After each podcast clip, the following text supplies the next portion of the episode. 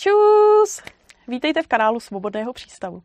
Eh, dneska jsem tu já a sedím na místě Urzy a protože my jsme se dohodli, že téma Izraele s Vláďou, s Vláďou, s mým hostem, dneska budu natáčet já, protože je to téma, který asi pro mě je trošku bližší než eh, pro Urzu. A já teda na začátek, než ještě představím svého hosta Vláďu, tak eh, já bych jenom krátce organizační poznámku. Pokud na nás teďka díváte jakožto e, náš pravidelný podporovatel a nepřišlo vám ode mě pozvání na vánoční večírek, ať už po Facebooku nebo po mailu, tak se mi prosím ozvěte, protože je dost možný, že na vás nemám kontakt a ozvat se mi můžete buď přes Messenger na Facebooku a nebo mi napsat e-mail na tereza.urzová.gmail.com. E, ideální, když se ozvete brzo, protože vánoční večírek už tady budeme mít co nevidět a abyste si to stihli naplánovat, protože my se na vás moc těšíme a rádi rádi vás všechny uvidíme. Tak a já bych se tady dostal ke svému hostovi. E, dneska tady se mnou sedí Vláďa Krupa. E, Vláďu určitě znáte z různých videí a přednášek už tady na kanálu Svobodného přístavu.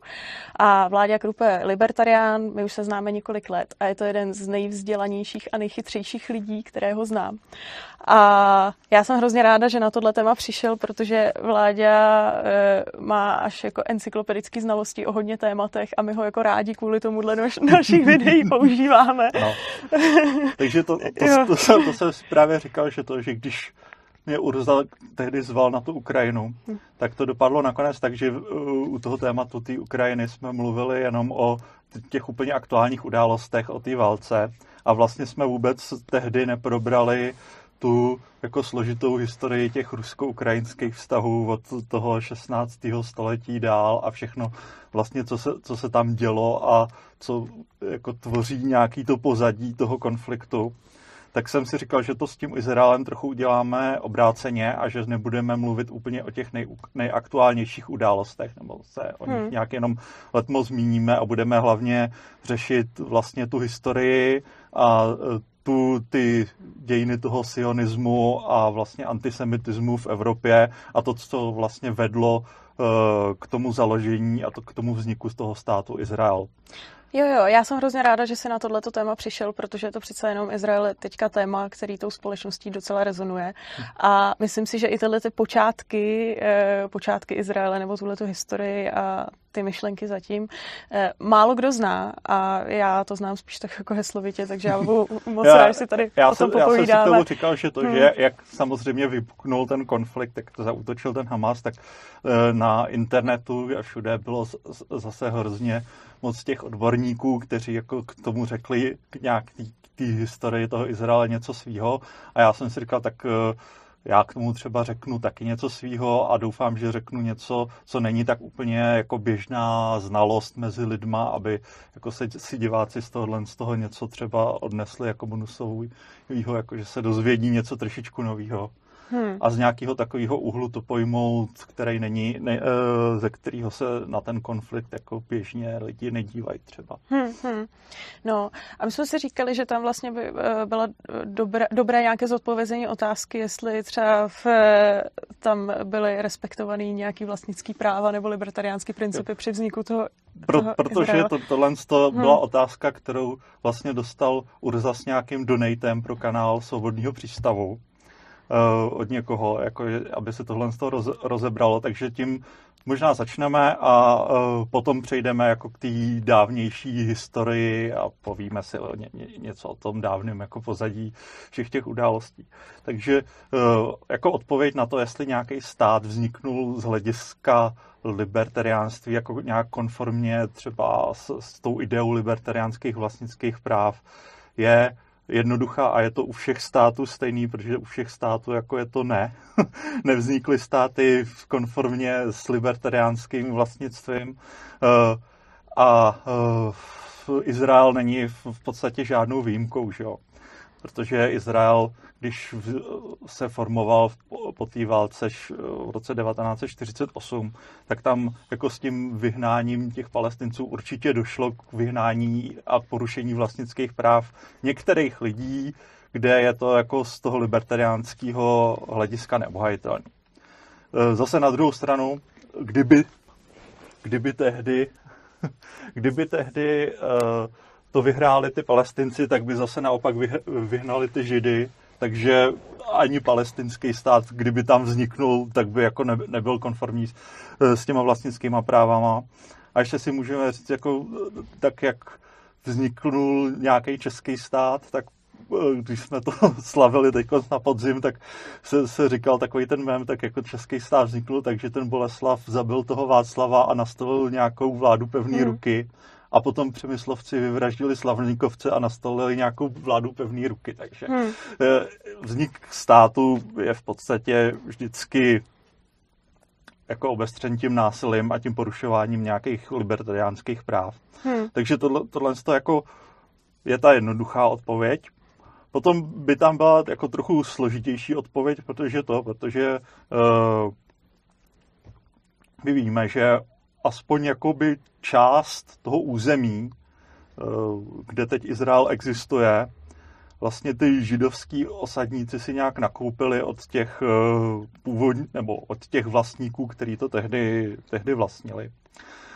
A Potom je tam ještě jedna část, kterou jako oni sami jako eh, kultu, to je ta negevská poušť, která byla jako vždycky eh, jako bez lidí a kterou oni vlastně dostali s tím Izraelem a kterou oni jako si potom nějak jako skultivovali a kde dřív předtím nikdo jako nežil. Takže, jako takže, takže to byl takový jako homesteading, takže to jsou takové dvě části území, kde jako by se řeklo, ano, tam jako eh, by se dalo argumentovat, že to bylo nějak jako konformně s, s tím libertariánským vlastnictvím. Navíc ty hmm. židovský osadníci, když teda do toho Izraele přicházeli, tak tam přicházeli s tou vidinou, že tam jako ten stát jako vznikne, tak s tím jako nějak implicitně souhlasili. Ale potom jsou tady, že jo, ty války a ty jako nemůžou být nikdy, nikdy jako tam se nedá vlastně počítat s tím, že prostě proběhne nějaká válka, kde bude jako hmm. zachova, zachovaný vlastnický práva. Takže to je, to je jako z, hledis, z hlediska uh, toho individuálního jakoby libertariánského vlastnictví. Teď, jsme to vzali ještě jako ze širšího pohledu a řekli si, jako, že to tak se bude, nebudeme bavit třeba o jednotlivcích a budeme se bavit o nějakých národnostech, tak je strašná otázka, protože samozřejmě to, že na tom území kdysi před těma dvěma tisícema lety jako bylo, byl židovský národ a že eh, ho obsadila násilně samozřejmě římská říše a že potom ty židy vedly tři povstání proti té římské říši. A výsledkem těch povstání teda bylo to, že Eh, vlastně ten Izrael, že to území ty Judé bylo jako úplně spacifikovaný a, ty židi, a byly, byly tam zavedeny nějaký takový drakonický jako zákony a tresty pro ty židy a byly, byl tam jako zbořen ten jejich chrám a prostě všichni tam byli odsud vyhnaný, tak to je že taky pravda. A teď je to jako ta uh, jejich dvoutisíciletá historie, že jak byli teda vyhnaný z toho Izraele, tak jako se roz, místili do celého toho tehdejšího světa v té římské říši a podivný hmm. na tom je, jako to, to, to je to výjimečná, že se v podstatě nikde jako uh, totálně neasimilovali do té populace a zachovali si po, po těch dvou tisících letech tu svoji jako pořád stejnou identitu, i když jako byli pod uh, různýma velkýma tlakama. Hmm. A jestli teda z tohohle, z toho titulu eh, by měli jako tam nějaký právo se vrátit, tak to je hmm. jako otázka, která ale je trochu mimo to libertariánství, protože libertariánství zase pracuje jenom s těma individuálníma právama. A ty individuální práva že jsou takový, že eh, asi neexistuje žádná židovská rodina, která by dokázala jako prokázat, že to, že jako je potomkem nějakým přímým nějaký rodiny, která tam jako před dvěma tisíci lety žila v to, na tom území a měla tam nějaký ten pozemek, o které jako přišla díky tomu uh, římskému útlaku. No. Hmm, Takže... Jasně. Mně tohleto obecně přijde hmm. problém v podstatě všech komplikovaných území. Ty jsi vlastně hmm. mluvil na začátku té Ukrajině, protože no. tam jako jsou taky sporný území, kde jako dodnes byl jako problém říct, kdo vlastně na to území má jako nárok. Mně to jako hmm. připadá uh, trošku třeba jako s Krymem, jo? že je dobrý, tak jako jsme brali Krym, hmm. že byl Ukrajina, teď už hromada Ukrajinců odešla, je tam jako velká, velké to ruské osídlení. Jo. A tudíž jako znamená to, že ty Rusové mají pryč, nebo jako, že vždycky je jako těžko říct, Já jako, no, to je, jak dlouho se do té historie vracet. V podstatě no. ten problém uh, no. s těma státama, protože jako kdyby ty státy neexistovaly, tak potom se může, může řešit jakoby to, to individuální eh, vlastnický právo a to, jako kdo, hmm. kdo může něco prokázat jako z, z nějakých historických dokumentů, anebo kdo může prostě něco prokázat to a kdo je, jako je, je, je to jsou to jako se říkal, to je ten základ toho historického, že vlastně ten předsudek je jako, že ten současný je, je teda tím legitimním hmm. a když ho někdo chce jako toho vlastnictví zbavit, tak musí jako prokázat, že má ten nárok lepší. Jasně. Ale to, a to v některých případech jde, v některých by to samozřejmě nešlo, hmm. protože hmm. to je nějaký v historii prostě už dávno zavátý dokumenty nejsou, svědkové nejsou. Takže to. Hmm. Takže tímhle tím to, ale právě to, že jsou ty státy, to, to všechno z toho vytváří ten neřešitelný jako problém, který, Jasně, no. o, o který se potom válčí. No. Jo, jo, jo, rozumím. Takže... A ty jsi vlastně mluvil o, o tom, hmm. že jak byli jako židé v, v, v té diaspoře a no. zachovali si takový jako nějaký jako ráz, no. tak myslíš si, že to bylo spíš jako v důsledku toho, eh, že oni dost často v těch státech, kde byli, tak byli různě jako utlačovaný a taky hmm. jako, eh, bych řekla, jako odsouvaný na okraji nějaký ty společnosti. Částečně, anebo... částečně no. určitě, ale části, protože to takhle, v, ve středověku Eh, ještě v době třeba Karla Velikýho, eh, když se podíváme na Francii, kdy vládnul teda Karel Veliký, tak ještě Židi tak až tak persekuovaní nebyli. Jo, ještě pořád mohli prostě vlastnit zbraně, vlastnit půdu a byli jako eh, ne, nehrozilo teda, že budou vládci nějakého křesťanského království, to samozřejmě ne, ale byli jako, že rá, v nějakých pozicích jako těch vrádců a bankéřů a obchodníků jako vážených. A Potom uh, vlastně ten jejich nějaký ten jako církevní útlak začal z těch náboženských důvodů, kdy jako uh, církev šel potom schizmatu na tu východní a západní polovinu a potom, co se vyhlásily ty křížové výpravy, začala strašně řešit ty uh, heretiky a jakože že existují nějaký ty heretické úchylky a samozřejmě ty židi se postupně dostávali teda pod tlak, ale ten, eh, ta nabídka ještě tehdy byla jakože to, že můžou konvertovat ke křesťanství jo? a hmm. že, že můžou jako to, že, že se můžou prostě do té společnosti začlenit většinový a že, že to není, není tak, jako, že, že to, že protože jsou jako židi, tak už jsou jako k tomu odsouzení navždy. Jo. Ta, ta možnost té konverze tady ještě byla. Jako asi spousta židů ji využilo, eh, ale pořád tady byla ta skupina, která prostě ne, eh, řekla, že ne a která se jako zachovala to své náboženství. Teď, když se podíváme, tak jako, že ten útlak se postupně stupňoval. Teď v roce 1290 byli jako všichni židi vypovězení z Anglie, což bylo taky jako ta nabídka, jako že kdo nekonvertuje prostě ke křesťanství, tak musí odejít. V roce 1306 byli všichni židi vypovězení z Francie se stejnou nabídkou. Potom uh, v, jak se rozšířil mor vlastně v Evropě, to bylo někdy těch 1340 a tak dále, tak to, tak vlastně ty židi, kteří z té Anglie a z Francie jako odešli do Německa, tak byli v tom Německu obvinění, že rozšiřují ten mor a byli tam jako pro, no, proti ní velký pogromy. A což shodou okolností teda je vláda Karla IV. a Karla IV. se říká, jako, že se těch pogromů jako taky jako nějak zúčastně právě přesně hmm. v té říši v tom Německu, jako že to, že, že jako proti ním štval. Ale tehdy Židi e, našli útočiště v Polsku, protože tam panoval další jako takový velký, velmi osvícený panovník, ten král Kazimír v tom 14. století. A ten je jako pozval, aby se šli jako zalo, založit ty své diaspory do Polska bez té podmínky, jako že, to, že by museli nějak jako konvertovat. Takže hmm. v podstatě Židi byli postupně takhle vytla, nebo uh, oni byli postupně takhle vytlačováni a většina jich teda skončila na, na území tehdejšího Polska. A Potom ještě 1492, že jo, tak to bylo slavný, tak to je ze, ze Španělska. Hmm. A, ale říká se jako, že to, že tam byla taky nabídka, že, jo, že to, že prostě můžou buď když jako nechtějí konvertovat, tak musí odejít, ale docela dost asi konvertovalo, protože se říká, že asi 20% možná Španělů má nějaký židovský, prostě to, má nějakého židovského předka asi. Hmm. Že to, takže, protože oni že tam žili taky nějakých sedm století a, hmm. a co, tak, takže to, byla, to byl vlastně ten středověký jako vznik eh, tohoto jejich útlaku.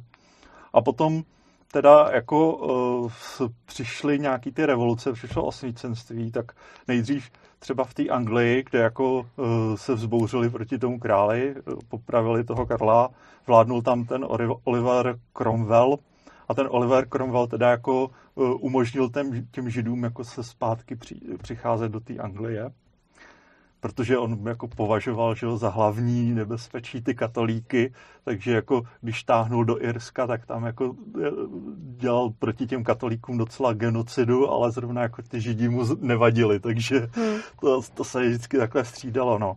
A potom teda uh, byly ty velké náboženské války, ta 30 letá válka v tom 17. století a potom teda uh, si nějaký ty osvícenci řekli tak jako uh, jo, Eh, ty náboženství, když se o to budeme pořád jako nějak řezat, tak to není dobrý a měli bychom nastolit nějakou jako toleranci a nějakou odluku té církve od státu. A v rámci té tolerance bychom třeba i těm židům jako měli umožnit se nějak začlenit prostě do té do většinové společnosti, protože že do té doby byly teda jako židi, co zůstali v té Evropě, tak většinou byli odkázaný teda do get a nesměli dělat jako většinu povolání, nesměli vlastnit půdu. A to je nějak jako zahnalo k tomu, aby jako půjčovali že, ty peníze hmm. a, hmm. a byli jenom jako ty obchodníci prostě, co přeprodávají nějaký to použitý zboží a podobně. Takže Tam to vznikla, vznikla, taková, vznik, vznikla hmm. taková specifická tady židovská kultura. A teď Chceš se na něco zeptat? Ne, ne, ne, ne, ne, klidně, klidně pokračuj. Vyprávě. No. A teď, když se dostaneme hmm. k těm osvícencům, tak samozřejmě uh, Anglie šla takovou jako spou, svou specifickou dost cestou, že teda to už bylo za toho Cromwella, kde teda pozvali ty židy zpátky, jakože se můžou usazovat, ale samozřejmě zůstaly jako všechny ještě ty zákazy, jakože to, že nesmějí prostě volit, nesmějí dělat toto, to, to, a tak dále. A Anglie prostě šla takovou tou reformní cestou, že tam většinou prostě uh, se přes ty staletí až do toho 19. století se dělaly nějaké reformy a židi jako dostávali tu rovnoprávnost nějak jako postupně. Hmm. Francie se jako k tomu dos, dospěla tou revoluční cestou, což znamená jako, že to, že ty francouzský revolucionáři ještě předtím, než jako vypukla ta revoluce, tak si řekli, ten program bude prostě takový, že bude jako totální ta náboženská tolerance a židi dostanou prostě všechny práva jedním vrzem. Takže Francie byla jakoby v, v, v tom roce 1889 a možná ten zákon byl teda přijatý někdy jako později, jakoby takovou tou první zemí v Evropě, která zavedla tu totální rovnoprávnost, která ještě v té době nebyla ani v té Anglii, protože ještě v té Anglii trvalo nějak do roku 1836, než teda dostali Židi možnost i jako třeba volit do parlamentu a i kandidovat do parlamentu. Hmm. A Francie byla takhle první a Potom teda Napoleon e, některé ty revoluční vymoženosti zrušil, ale to, tohle to zrovna s těma židama zachoval. A když Napoleonová vojska táhla Evropou, tak dělal a Napoleon to jako, že to, že ty židovský geta jako rušil. A třeba když dobil uh, tou Itálii, tak v Římě bylo takový starý židovský ghetto a to nechal jako to, e, kolem kterého byla zeď a to prostě nechal on jako zrušit a tu zeď rozbořit a potom teda, když Napoleon prohrál, tak to to bylo obnovený. jo, je takhle, že on se snažil si ty židy dostat vlastně na svou stranu, mm-hmm. rušil ty geta. No, jo, jo. takže hmm. to, takhle jako hmm. vypadala, vypadala ta situace v té Evropě. A teď, hmm. že jo, já, já jsem ti dával jo. předtím jako tu přípravu, ty různé úkoly jo. a, a ty jsi se myslím z toho splnila jenom to, že jsi se podívala já na ten film. Já jsem se podívala, podívala na ten film, no ne, tak no. protože já jsem, já jsem, ne, já jsem jo, chronický se... nekoukač na filmy, takže já jsem se podívala na, na film eh, o Rothschildech. O Rothschildech. A dívala jsi se potom na toho Lorence, ne, nebo ne, už ne? Ne, ne, to, tak to jsem nestihla. Tak o Rothschildech jsem se podívala, jo, jo. No, dobře, tak, což jsme si pak jako rozebírali, jak to bylo trošku Podívala se na toho Hercla nebo na toho Herce? Jo, já, já jsem si, je, jo, jo, já jsem si četla. To jo. No. A no, takže já ty... jsem ještě, ještě hmm. mě vlastně napadalo, že jak jsme se bavili hmm. o tom, že oni vlastně dostávali uh, z Ježdí nějaký, ty bych řekla, jako zrovnoprávnění, nechci říkat privilegia, ale spíš jako zrovnoprávnění hmm. s tou většinovou společností v těch státech, tak ale ono se to úplně, uh, bych jako řekla, nekolidovalo s tím společenským přijetím, že jo, protože no. ve Francii oni sice měli rovný práva, ale stejně tam prostě byla vůči Židům nějaká nevole, což je jako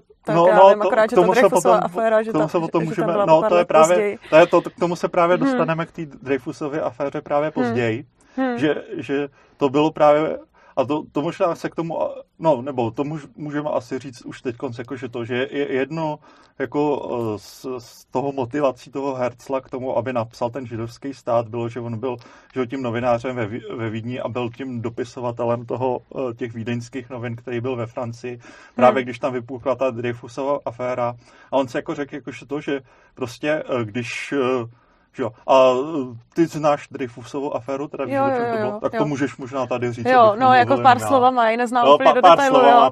Ale aspoň. tam šlo o to, že bylo vlastně podezření, že jeden francouzský důstojník e, donáší tajné informace Německu. Mm-hmm. A oni ho odsoudili, já mám za to, že dokonce jako dvakrát. No. Nicméně byla proti tomu vzpoura, že no, to no, bylo no. odsouzeno na základě jako falešných důkazů. A já, já si to pamatuju akorát je, kvůli tomu, že já mám ráda Zolu, jak jsem ho četla, takže jo, vím, že on, se, on, on, on, on byl tím hlavním ním, ano, ano, no. toho Dreyfuse. Já, já myslím, ne, že nečetla si náhodou od toho, od toho Umberta Eka židovský hřbitov? Ne, nečetla. Ne. On, on se tam jako hmm. právě Umberto Eko jako hraje uh, s různýma uh, těma uh, konspiračníma teoriemi z 19. století a má tam takovou jako teorii, že to, že on, teda to, ten, toho Dreyfuse obvinili, že uh, předal uh, Němcům nějaký ten plán k, ke kanónu ráže 104 mm. A on uh, uh, má Umberto jako takovou teorii, že to to vlastně všechno bylo, byla nějaká ta hra uh, té francouzské tajné služby, protože žádný kanon 104 mm nakonec nebyl. A ta, ta, ta hlavní zbraň, se kterou šla do Francie jako do, do boje byl kanon ráže 75 mm. Takže to, takže hmm. on má takovou teorii, jako že to, že oni toho Dreyfusa jako odsoudili, jako aby udělali nějaký takový divadlo, jako a vymklo se jim to z rukou. A když toho Dreyfuse teda uh, jako oni, oni ho odsoudili a veřejně ho jako degradovali, zbavili ho všech těch uh, metálů a při té ceremonii byl jako prostě velký dav, který jako skandoval pryč s židama a v, v celé Francii jako propukly ty uh, protižidovský nějaký prostě nálady. A ten uh, Herzl, když to jako viděl jako ten novinář, tak říkal jako, že to, že ta Francie byla vlastně první, která jako to emancipovala která zavedla to zrovnoprávění a přesto prostě se tam děje tohle sto. A jakože to, že ten antisemitismus asi nezmizí ani s tím, jako když, když dostanou prostě hmm. to, to zrovnoprávnění, no, tak to bylo to, teda to, to zákonný, no, tak to, to bylo jedno. A to jako taky uh, říkal, já jsem poslouchal takovou přednášku, tak to je, že je taky, že vlastně uh, to, že to zrovnoprávnili, to byl ten program že, těch osvícenců z těch jako salonů, že, těch vzdělaných buržázních lidí, a jako nedostalo se to, že jo, k těm vesničanům, že jo, který byli většinou ještě negramotní tehdy, takže byl potom takový ten rozpor, jako že to, že, že jako v, v některých věcech že jo, oni byli v tom městě, nebo prostě ty, ty vzdělaný, ale hmm. to je jako hodně napřed před prostě tím uh, lidovým, tím lidovým pocitem, no. Což hmm. je asi jako je jedna, jedna z velkých jako příčin toho, proč uh, se ten antisemitismus o tom chytil, jakože to, že vlastně to eh, zrovnoprávění a ty práva, jakože to ono se, se to šlo jako rychlejce, než asi nějaká, nějaký, nějaká obecná vzdělanost. Hmm, hmm, hmm. Jo, jo, obecná vzdělanost asi ne, ty, nebo jako asi nejenom židů, ale vlastně no. i ty, i ty většinové společnosti. No. no, tak jako židi byli většinou jako hodně vzdělaný, protože hmm. oni to mají uh, tak jako, že to, že od, od nějakých těch pěti let jako, že musí studovat tu Tóru, aby jako byli hmm. to. A teď konce jako to studium té Tóry je to, že jako tam ke každému tomu problému jako je šest názorů a žádný nemusí být hmm, správný. Hmm. Jo. Tak to, hmm. to, to, říkal, to je jako, že studium Tóry to je jako příprava na to být právníkem. Nebo? Jo, jo, jo.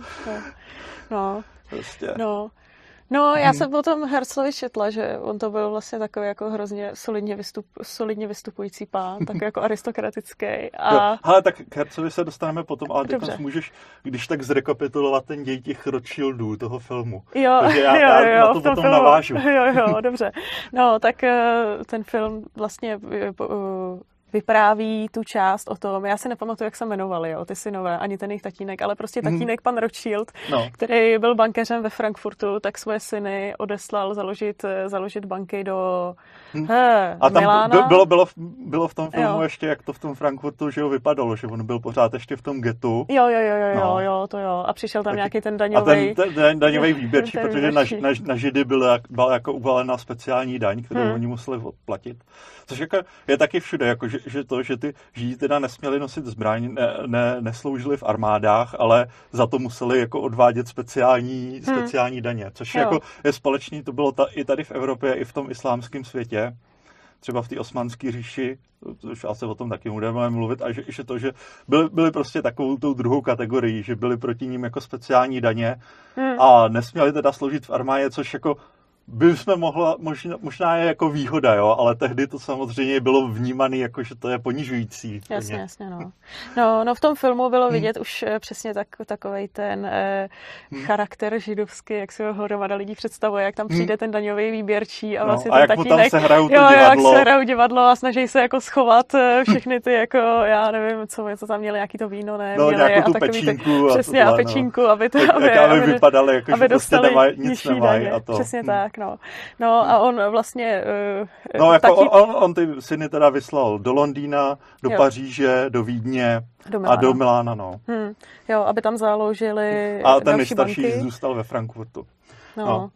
No, což vlastně jim dalo jako obrovskou sílu, protože oni pak jako hmm. mezi sebou spolupracovali. No, a... jako, jakože to, že hmm. tam bylo ještě to, jakože to, že on, on měl jako na cestě nějaký peníze z Amsterdamu a jakože že to, že toho posla právě jako z, z, zastavil ten výběrčí těch daní a jakože hmm. mu to, ty peníze ukrali, tak on říkal, tak jak bychom teda obchodovali ty bank, bankéři, aniž bychom si takhle museli fyzicky ty peníze posílat, hmm. tak samozřejmě ono, ta, ta odpověď jako na to už tehdy byla známá, to, že se jako ty banky můžou dělat ten clearing, to znamená, že vedou jenom ty záznamy a potom si jenom posílají asi ty dopisy a potom, když je teda nějaký ten nedoplatek, tak ho jako někdy uhradějí, ale to hmm. jako je, hmm. je ta jedna transakce, takže se, se dá jako vy, vyřešit ty peněžní ta, transakce takhle. Ale právě ty židi, i, i ty Rothschildové, jako ty židi předtím měli tu výhodu v té diaspoře, že, jo? že oni byli tak jako rozprsklí že jo, po té Evropě a uh, měli jako uh, a, ale oni o, o sobě jako věděli, jako že, že ty vzdělaný rabíni prostě spolu komunikovali a psali si navzájem dopisy takže to, takže vlastně ty Židi pořád měli ty mezinárodní kontakty, takže jako to jim umožnilo prostě v tom bankovnictví hmm. a v tom jako mezinárodním obchodě jako hmm. nějak prostě se uchytit a prosperovat a byla to konkurenční jako dost výhoda oproti ostatním. Takže ty Rothschildi jako neudělali úplně nic jako tak zase novátorského, akorát novátorský bylo, že teda to byla jedna kompletní bankerská rodina, a, t- a kde teda jako ty ten otec žil klade těm synům na srdce, aby spolupracovali. No a co tam jo, jo. bylo potom dál? No, no a pak tam uh, pak uh, vlastně vypukly ty napoleonské války, války hmm. a oni jako pomohli vlastně financovat, financovat ten boj proti Napoleonovi hmm. těma svýma, že, svýma že jako zdrojema, ten nejvýznamnější protože, se stal no. ten syn, který jako byl v tom Londýně a hmm. potom jako to, že jo, když eh, ta, ten, ta Anglie vždycky jakože to potřebovala nějak jako finančně podpořit uh, tu pro, proti napoleonskou koalici, takže to, takže ty peníze vlastně posílali přes Rothschildy uh, a vždycky hmm. Metternichovi, že do Vídně a on jako ten Metternich tam potom domluvil nějakou tu další tu proti napoleonskou koalici. Uh, a potom ten film vlastně, že ho končí tím, teda jako, že, že to, že, nebo končí, tam je ještě, ještě ta prostřední část, jakože to, že on, on ten, ten Rothschild pomohl, potom se těšil, jakože to, že e, bude nějaká velká emise těch státních dluhopisů, které, který mají pomo- pomoct jako zrekonstruovat tu válku jako zničenou Francii, potom teda, co byl hmm. Napoleon poražen u Lipska a odeslali ho na ten první ostrov, tak to, tak eh, měla být nějaká ta velká emise dluhopisů, oni ho z toho teda jako vyšoupli, jo, protože byl žid. žid. No. a on, on se jim teda jako všem uh, za, začal uh, mstít tím, jakože to, že začal prodávat ty dluhopisy, co měl, aby jako ta cena těch dluhopisů klesla a oni na tom nemohli vydělat. Na hmm. tý, uh, takže, takže to, takže nakonec mu to teda museli prodat a uh, zase oni se mu za to mstili tím, jakože to, že začali vyvolávat nějaký ty protižidovský pogromy někde v tom Německu, což měl být, že jo, tehdy Prusko, tehdy hmm. bylo, bylo, bylo součástí toho Pruska. A potom se teda Napoleon vrátil a oni ty všechny státy, že jo, byly jako po těch napoleonských válkách vyčerpaný a zbankrotovaný, potřebovali další jako tu půjčku od Rothschildů a oni je teda v tom filmu přitlačili ke zdi a řekli jim, aby jako ty židy zrovnoprávnili a oni jim teda dají, za to ty peníze, eh, aby jako porazili toho Napoleona. A ještě jim vyhrožovali tím, že když to neudělají, tak oni se radši přidají k tomu Napoleonovi, protože ten Napoleon že byl jako hmm. pro ty židy dobrý. No. A tohle to byl jako ten příběh v tom filmu, který jsem ti posílal. Mimochodem, to je film Rod Rothschildů a je to film z roku 1934, který byl natočený v Americe a který jako natočili v Americe ty šéfové těch hollywoodských studií, tehdy byli taky židi, proto aby jako nějak jako uh, by, uh, rozptýlili to, co se jako eh, ty protižidovský prostě nálady, nebo to, tohle, co, aby prostě představili ty Rothschildy jako pozitivní postavu, protože on, on jako je ten film tak, jako, že asi dneska by nevzniknul, protože jako je tam spousta těch jako židovských stereotypů, že jo. Že tam, no je, no, uh, jestli si vzpomeneš na, hmm. na, to, na toho Horčila, jak tam přijede tím kočárem a potom ten jako kočí mu říká, no ale jako vaše dcera jo, jo, jako mi, nic, mi, mi, dává, no, mi dává no. jako větší hmm. strofitný a on hmm. říká, no tak moje dcera má bohatýho otce, no, to jo, já nemám. Jo, to jo, no. no, to jo. No, no tak, takže tohle to bylo a zajímavý bylo na tom filmu jakože to, že on, oni, oni, on si ho Hitler potom vzal a prostě promítal ho i v Německu jako to, protože on, ono je v něm přesně to, co ty antisemiti jako o těch Rothschildech jako říkali, akorát, že se ty američani to snažili představit pozitivně, ale hmm. ty antisemiti v tom samozřejmě viděli Rothschildovský spiknutí hmm. a jako to, to že jako po, používají tu peněžní moc, což jo, je tam taky, jo strašně tam, tam jako říká, jako já nemůžu bojovat jinak, že já nemám, mám zakázaný ty zbraně, tak já můžu bojovat jenom těma penězma. Hmm, hmm. Já mám penězma, takže no. to, takže a tohle, to, tohle to jako byl příběh, kterýmu se v tom 19. století, hlavně potom na konci a v tom 20. století jako strašně věřilo, že, že to prostě tak je. A ty Rothschildové tehdy v tom 19. století měli prostě pověst, jako když se dneska spojí já nevím, Bill Gates, George Soros, eh, eh, jak se jmenuje ten německý, ten to velký reset.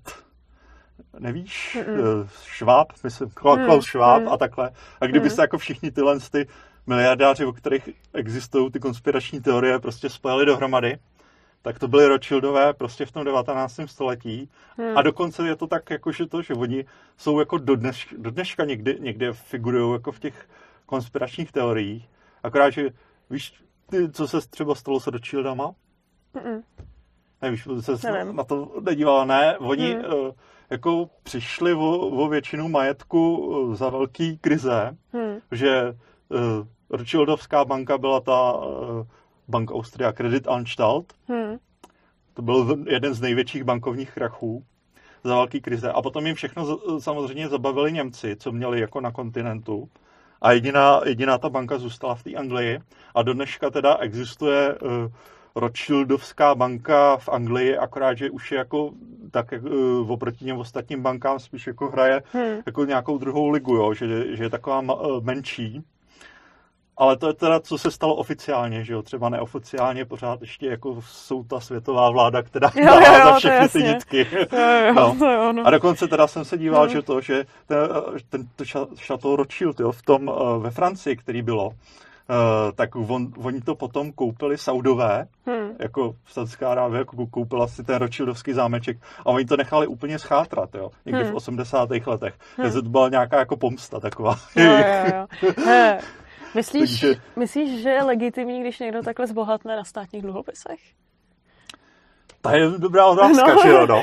Protože Hm. všichni ti židi, že jo, tak oni bohatli na tom, že půjčovali těm panovníkům a Hmm. ty panovníci eh, jako to, jim to vraceli jenom tím, jako že musí zdanit ty lidi, že jo. Hmm. Takže to je zase po, podle sti- toho striktně libertariánského výkladu jako ne, ale eh, je to vlastně chyba, chyba toho státu, že jo, to chy- chyba těch panovníků, nebo by to mělo být. A protože vo, vo, oni mají tu ozbrojenou moc, která Hmm. jako vybírá ty daně, aby platila ty dluhopisy. Hm, hm, hm.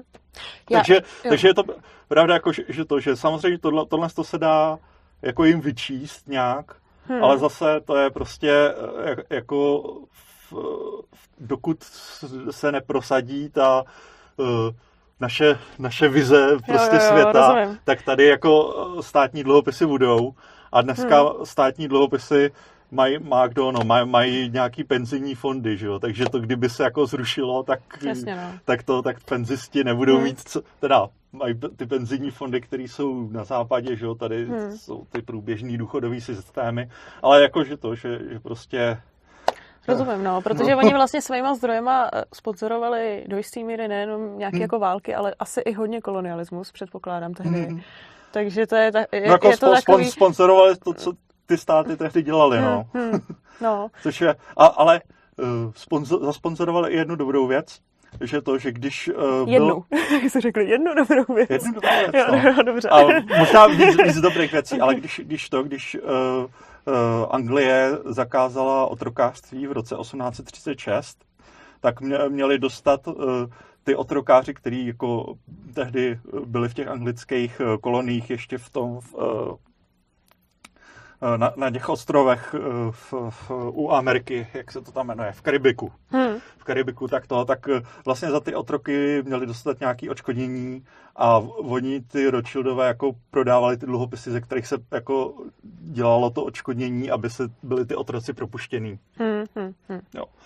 A což znamená, že vlastně, když tehdy financovali, tak o- ona už tehdy byla, bylo třeba zakázané otrokářství a takže eh, když Británie, teda Británie si zakázala otrokářství a zakázala obchod s otroky, takže britský námořnictvo vlastně lovila tu, ty piráty, který jako dováželi z Afriky do Jižní Ameriky většinou ty otroky, takže to, takže vlastně sponzoroval i tohle, no, takže Jasně, jasně. to bylo dobrý. Jo, jo. Ale Hm, jako ta pověst, že samozřejmě Hmm. se, se tam držela. A ještě jsem chtěl ch- tomu říct, že, že to, že ona byla jako v, eh, v tom 19. století tak jako strašně obrovská, že se až vě- věřilo tomu, jako že to, že ty Rothschildové jako vyvolávají třeba ty války schválně, aby potom jako na tom zbohatli a Hmm. prodávali jako ty dluhopisy v obou dvou těch válčících stran.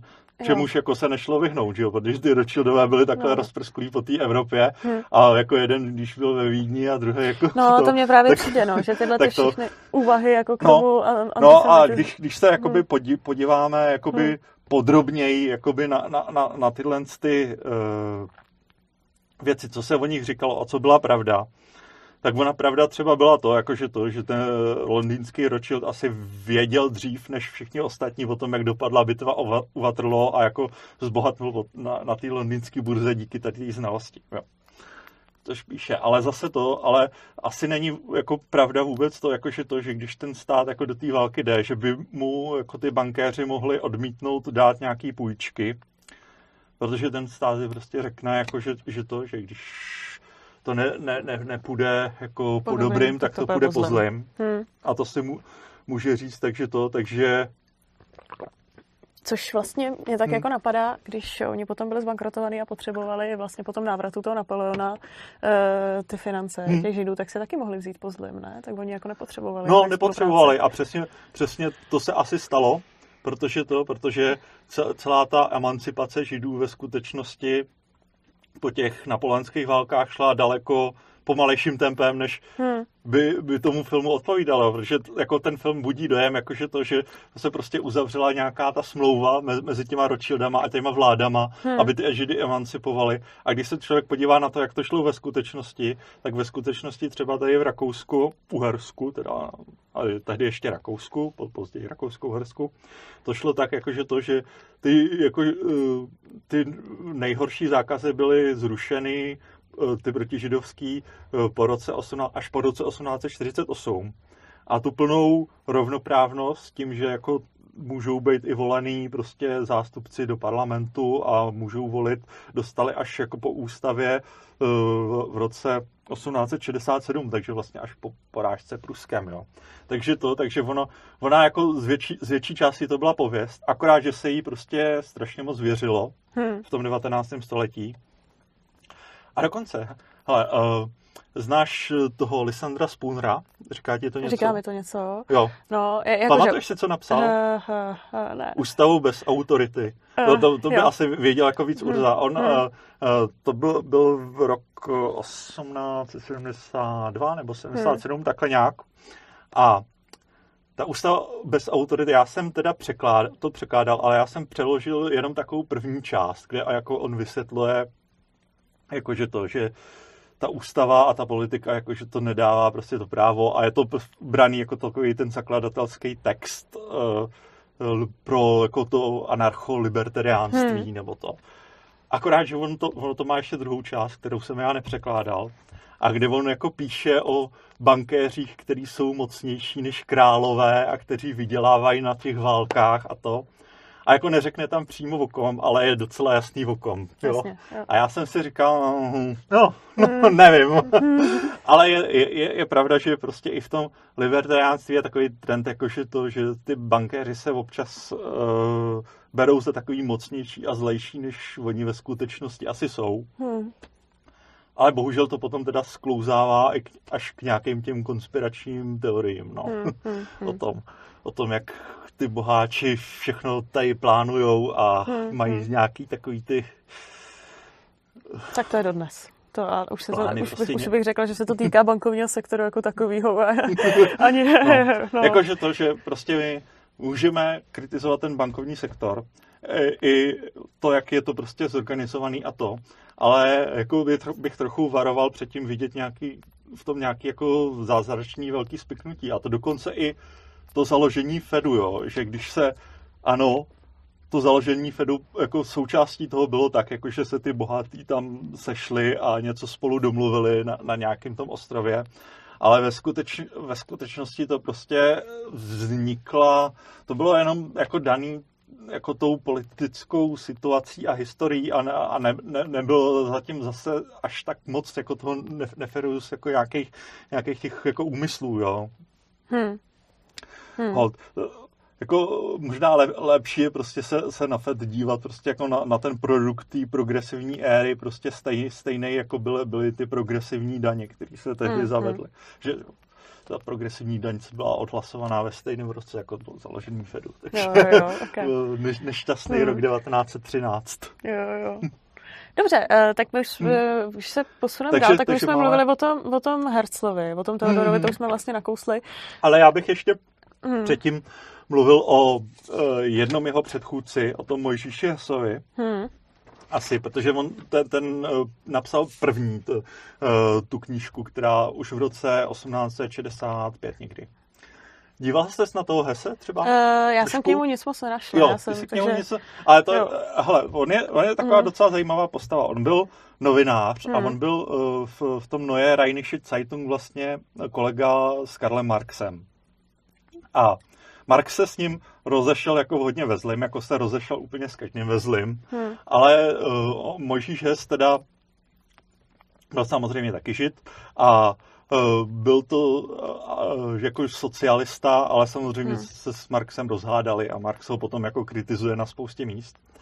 A on uh, napsal teda v roce 1865 asi to bylo uh, knihu Řím a Jeruzalém, kde jako popsal to, že vlastně ten nějaký ty snahy o, o, ten osvícenecký projekt celý, jako že, že to o tu židovskou emancipaci a že o to začlenění těch židů do, do společnosti, že to asi nebude fungovat, a že tam použil větu, jako že to, že těm Němcům asi jako vadí víc než to naše náboženství, ty, ty naše nosy, jo? nebo to, jak prostě vypadáme.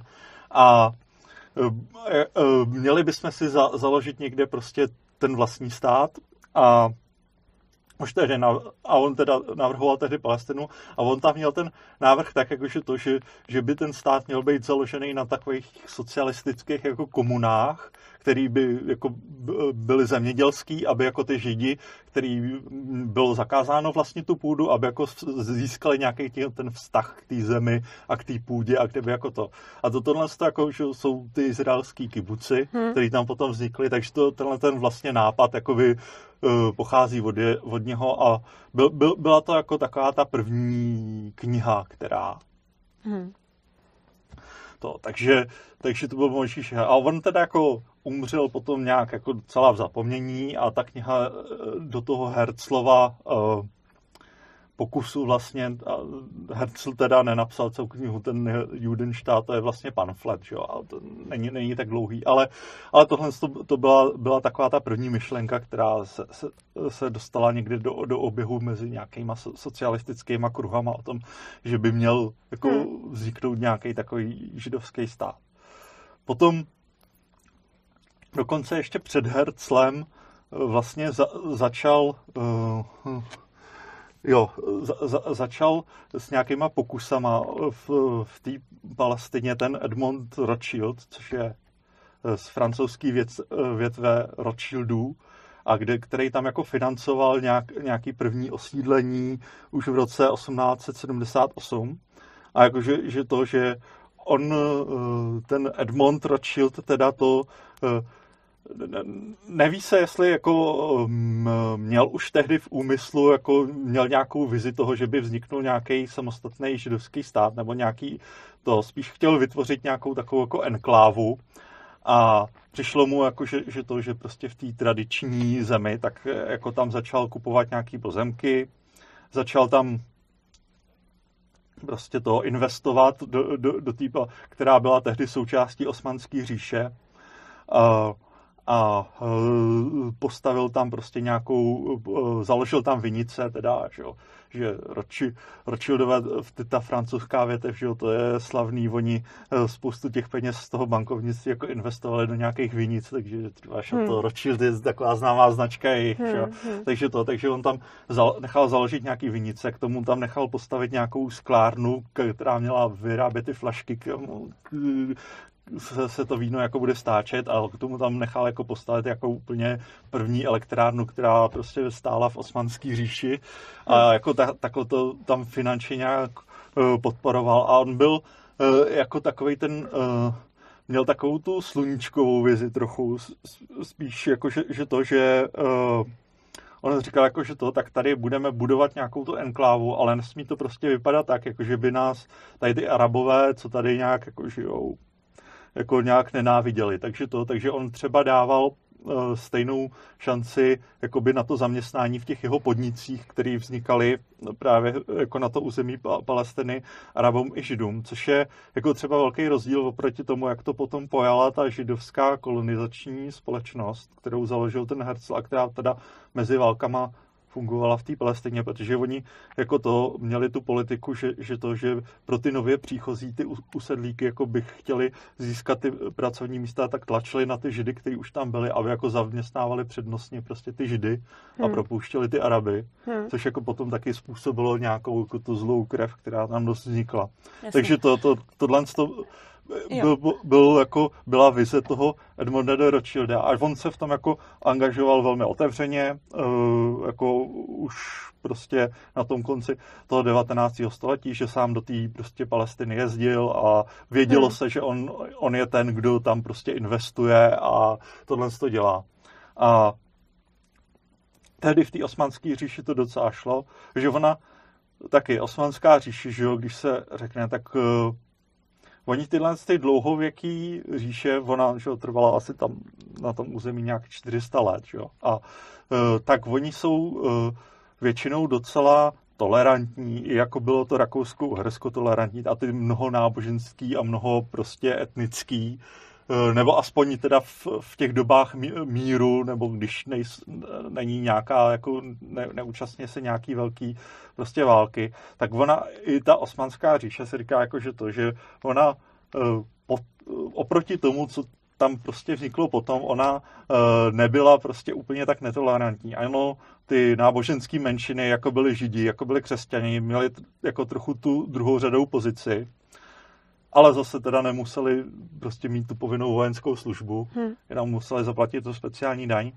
ale jako, že, to, že v, v té osmanské říši jako fungovalo i nějaký takový to polodemokratický zastoupení, že tam sice vládnul sultán, ale byla tam jako docela uh, svoboda tisku a sultán, uh, byla tradice, že teda sultán jako svého ministra financí měl vždycky žida, jo. Mm. Takže takže to, takhle jako to tam vypadalo a ten Rothschild si, si tam jako mohl dělat celkem, co chtěl, protože ona, on, ona teda měla druhou vlastnost a to, že to byl jako stát velmi skorumpovaný, takže se tam, za, jako, když, se, když člověk věděl, koho podmáznou, tak si tam mohl jako udělat, co chce hmm. a ten Rothschild teda tam, tam začal tohle to budovat, no. Jasně. A potom teda se můžeme dostat k tomu Herzlovi. Jo, jo, no. no. Mně právě přišlo, že to ročil, to, to přijde zajímavý, hmm. že on, eh, bych tak jako řekla, že tam eh, dělal takovou nějakou jako komunitu židovskou eh, na území té Palestiny, hmm. ale Herzl potom, když uvažoval o založení toho židovského státu, tak vlastně hmm. neuvažoval o tomhle území, že on vymýšlel no, on, různý... uvažo, on, on, ono mu to spíš jako bylo jedno, jako, jako hmm. on, on On tam píše, že to může být Palestina, může to být Argentina, potom se uvažovalo i o nějakém území v Africe. Že ten, jako ty motivace toho Herzla byly trochu jiný, než právě tře, eh, třeba toho Rothschilda nebo těch uh, ostatních židů. Jakože to, že on, ten Herzl jako psal, jako musíme mít ten vlastní stát, ale je v podstatě jedno, kde bude. Jo? Hmm. Je, ale hlavně, že bude. Jo? A teď konc, když se dostáváme k tomu Herzlovi, tak se dostáváme teda k tomu jeho pamfletu Židovský stát a k těm uh, tehdejším událostem a uh, toho, proč vlastně říkal, že ten stát bude nutný. Jo. Tak teď uh, jsme teda na tom konci toho 19. století ve Francii vypuká ta Dreyfusová aféra, o které jsme už mluvili. Ve Vídni je zvolen Karl Luger, což je uh, jako velký antisemita, který uh, když mluví o, o Budapešti, tak ji uh, nazývá Judapešť. Aha, a, a kromě toho teda je to teda 1896 a tohle to se děje současně. A ten Karl Luger je teda starostou Vídně docela dlouhou dobu a koreluje to ještě s jednou věcí, protože 1896 se v Rakousku-Uhersku udělala volební reforma. Eh, tak úplně rovný hlasovací právo bylo zavedený 1907, ale eh, ta volební reforma 1896 byla uh, jakoby taková, takový ten předstupeň, protože do té doby byly ty kurie, což znamená, že to, že člo, člověk podle toho, kolik zaplatil daní, tak byl zařazený do nějaký kurie a ty, co neplatili nic, tak to byly úplně vyřazený. A uh, ti, co platili teda větší daně, tak měli jako větší váhu toho hlasu. A v tom roce 1896 se zavedla jako uh, nová kůrie, kde byli všichni muži uh, do, nad 25 let věku, bez toho, bez ohledu na to, jestli platili nebo neplatili daně. Takže to byl jako takový úplně ten poslední předstupeň před tím, než se zavedlo úplně to rovný hlasovací právo. A teď se zavedlo teda, tohle, tohle ta reforma byla volební a teď z těch volbách vyhrál prostě antisemita Luger, že jo, kult. A on byl jako velk, velkým propagátorem toho, aby se udělala ta volební reforma, protože hmm. on věděl, že ho jako budou hmm. přesně tyhle ty lidi jako volit. Hmm. Hmm. Takže to máš jako zavede se všeobecný hlasový právo a první kolo si prostě lidi volej Okamura. No, to, no, to jo, no. no. no. Takže to byla Jasně. událost a tak prostě se v... ar- aristokrat Herzl vyděsil. Náležitě byl pohorčen teda z toho. Herzl, to viděl, tak říkal taky. Jo. Tře- třetí událost, která se stala samozřejmě v Rusku, takhle, že jo. Ty židi byli jako přesunutý do toho Polska, teď z Polsko zaniklo a jeho větší část si vzalo Rusko. A Rusko eh, tehdy, eh, předtím ještě než zabralo to Polsko, tak mělo politiku žádný židi jako žádný židi na našem území. Hmm. A potom dostalo, že to Polsko, kde byli ty židi. Hmm. Podobný případ jako to Německo, že když do, dobylo to Polsko, tak no. v, Německu bylo jako před eh, druhou světovou válkou jako nějakých ani čtvrt procenta židů, jo, hmm. z celého obyvatelstva, že jo. A potom dobili to Polsko, kde jako byli no, židi. No, takže, tak, takže Rusko, stejný případ prostě jakože to, že hmm. Rusku, že jo, tak jako to je taková za, zaostalá trochu země, že jo, teda s tím zaostalým obyvatelstvem, takže je to... Tak hezky carská, přítomným čase. Car, carská politika, jako ža, žádný židi na, na našem hmm. území a teď do, dojde k prvnímu, druhému, třetímu dělení Polska a máme hmm. tady jako židovskou diasporu a tak co, teď, co, co bude? No tak samozřejmě budou nějaký pogromy. Hmm. Se odhaduje, že, že to, že obětí pogromu od na tom konci 19. století a 20. století, že v tom, na tom území toho carského impéria bylo asi 200 tisíc mrtvých, hmm. nebo kolik. No. O tomhle že, že, Snyder že to... strašně dobře píše. No. S Timothy Snyder. Ano. No. Ale uh, takže v Rusku samozřejmě uh, tradičně nějaký pogromy vypukly, ale teď se stalo to, že uh, většinou jako ty židi měli kam utíkat, čo, tak to, tak eh, třeba do, tý, eh, do toho USA nebo do Anglie, teda když na to měli peníze. Ale teď se stalo to, že jak v Anglii, tak v USA eh, byli u moci lidi, kteří začali jako tu imigraci a jako konkrétně mířili na tu migraci jako z té východní Evropy, jako omezovat. A to byl třeba v Anglii tehdy eh, ten ministerský předseda Balfour, který teda na nátlak voličů eh, za, za, jako voliči, že si řekli, hmm, no. tak to, tak eh, to, tohle to, tady že nám sem přicházejí nějaký ty židi v nějakých vlnách prostě tamhle vyhánějí, hmm. tak to nemůže být náš problém, tak je tady nemů- nemůžeme jako nějak hostit. Takže, to, takže se při, přijali jako zákony, které omezovaly tu židovskou imigraci i v té Anglii, hmm. i v té Americe, hmm. Eh, což jako bylo jako poprvé, protože Anglie byla tehdy do té doby byla, byla vnímána jako taková, takový to tolerantní místo, kam všichni ty neúspěšní revolucionáři z té Evropy většinou jako imigrovali, když jim doma prostě hořela půda pod nohama. A tohle to byla taková novinka. Možná to taky hmm. souvisí s tím rozšiřováním volebního práva a s, hmm. a s tím, že prostě bylo, ale a, a nebo to souvisí obecně prostě s, s tím, jak se ten antisemitismus v těch hmm. jednotlivých zemích šířil. Ale prostě tak jako, že, že to, takže ten Herzl, když tohle to všechno viděl, tak říkal, nám se může stát, že prostě nás budou, začnou někde pronásledovat a my nebudeme mít kam jít, jo. Hmm ne, ne, ne, jako... Což jo. se přesně stalo, že jo? No, Mnoho což se v podstatě potom. nakonec jako no. stalo, ale eh, by, bylo to jako, že, eh, tak jako, že to, takže jako říkal i ty jako tradiční země, které jako nás chtěli hostit, jako byla ta Anglie, jako byla ta Amerika, hmm. teď přijímají ty jako zá, zákony na to ome, omezování toho, takže to, takže my bychom potřebovali nějaký vlastní stát, kde jako nás bude většina a bude nás tam většina proto, aby jako ta, se, se, tam nikdy nehrozilo, že tam přijmou jako zákony, které jako budou tu židovskou migraci nějak zakazovat. Jasně. Eh, já si k tomuhle ještě matně hmm. pamatuju. Eh, ty židi z toho východu spíš byly jako chudší a méně vzdělaný. Hmm. A já takhle matně mi skočila vzpomínka, že ono vlastně proti té migraci těch východních židů kolikrát byly i ty západní židi. Hmm. Protože brali trošičku jako zaburany, co sem jezdí a kvůli tomu máme problém všichni. Že hmm. vím, že to tenkrát jako nebylo, no. úplně, nebylo úplně jako růžový i v té no. židovské komunitě. No. Že tam jako byly obrovský rozdíly, že prostě žid ze západu, z východu, že to bylo jako dost, dost velký rozdíl mezi nimi. No. Jasně, no. Mm-hmm. Takže, takže on říká, jako, my jsme prostě takový jako národ, který je rozprsklý všude, nemáme svou, svou vlastní zemi. A teď jako eh, ten projekt, že jo, v, v toho, že prostě eh, to osvícenství zařídí, že jakože je eh, jediný rozdíl mezi náma prostě a křesťanama bude jakože to, že všichni budeme prostě nosit stejné oblečení, integrujeme se prostě do těch jednotlivých států a jediný rozdíl bude teda to, že oni budou jako dochodit v neděli do kostela a my v sobotu do synagogy.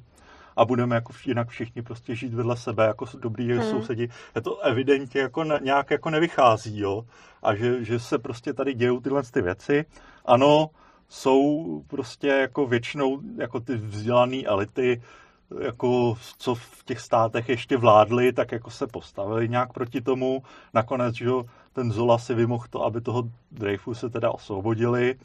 Tady u nás teda byla 1899, že ta aféra s tím Hilsnerem, jak měl zabít tu Anešku hmm, Růzovou, hmm, hmm.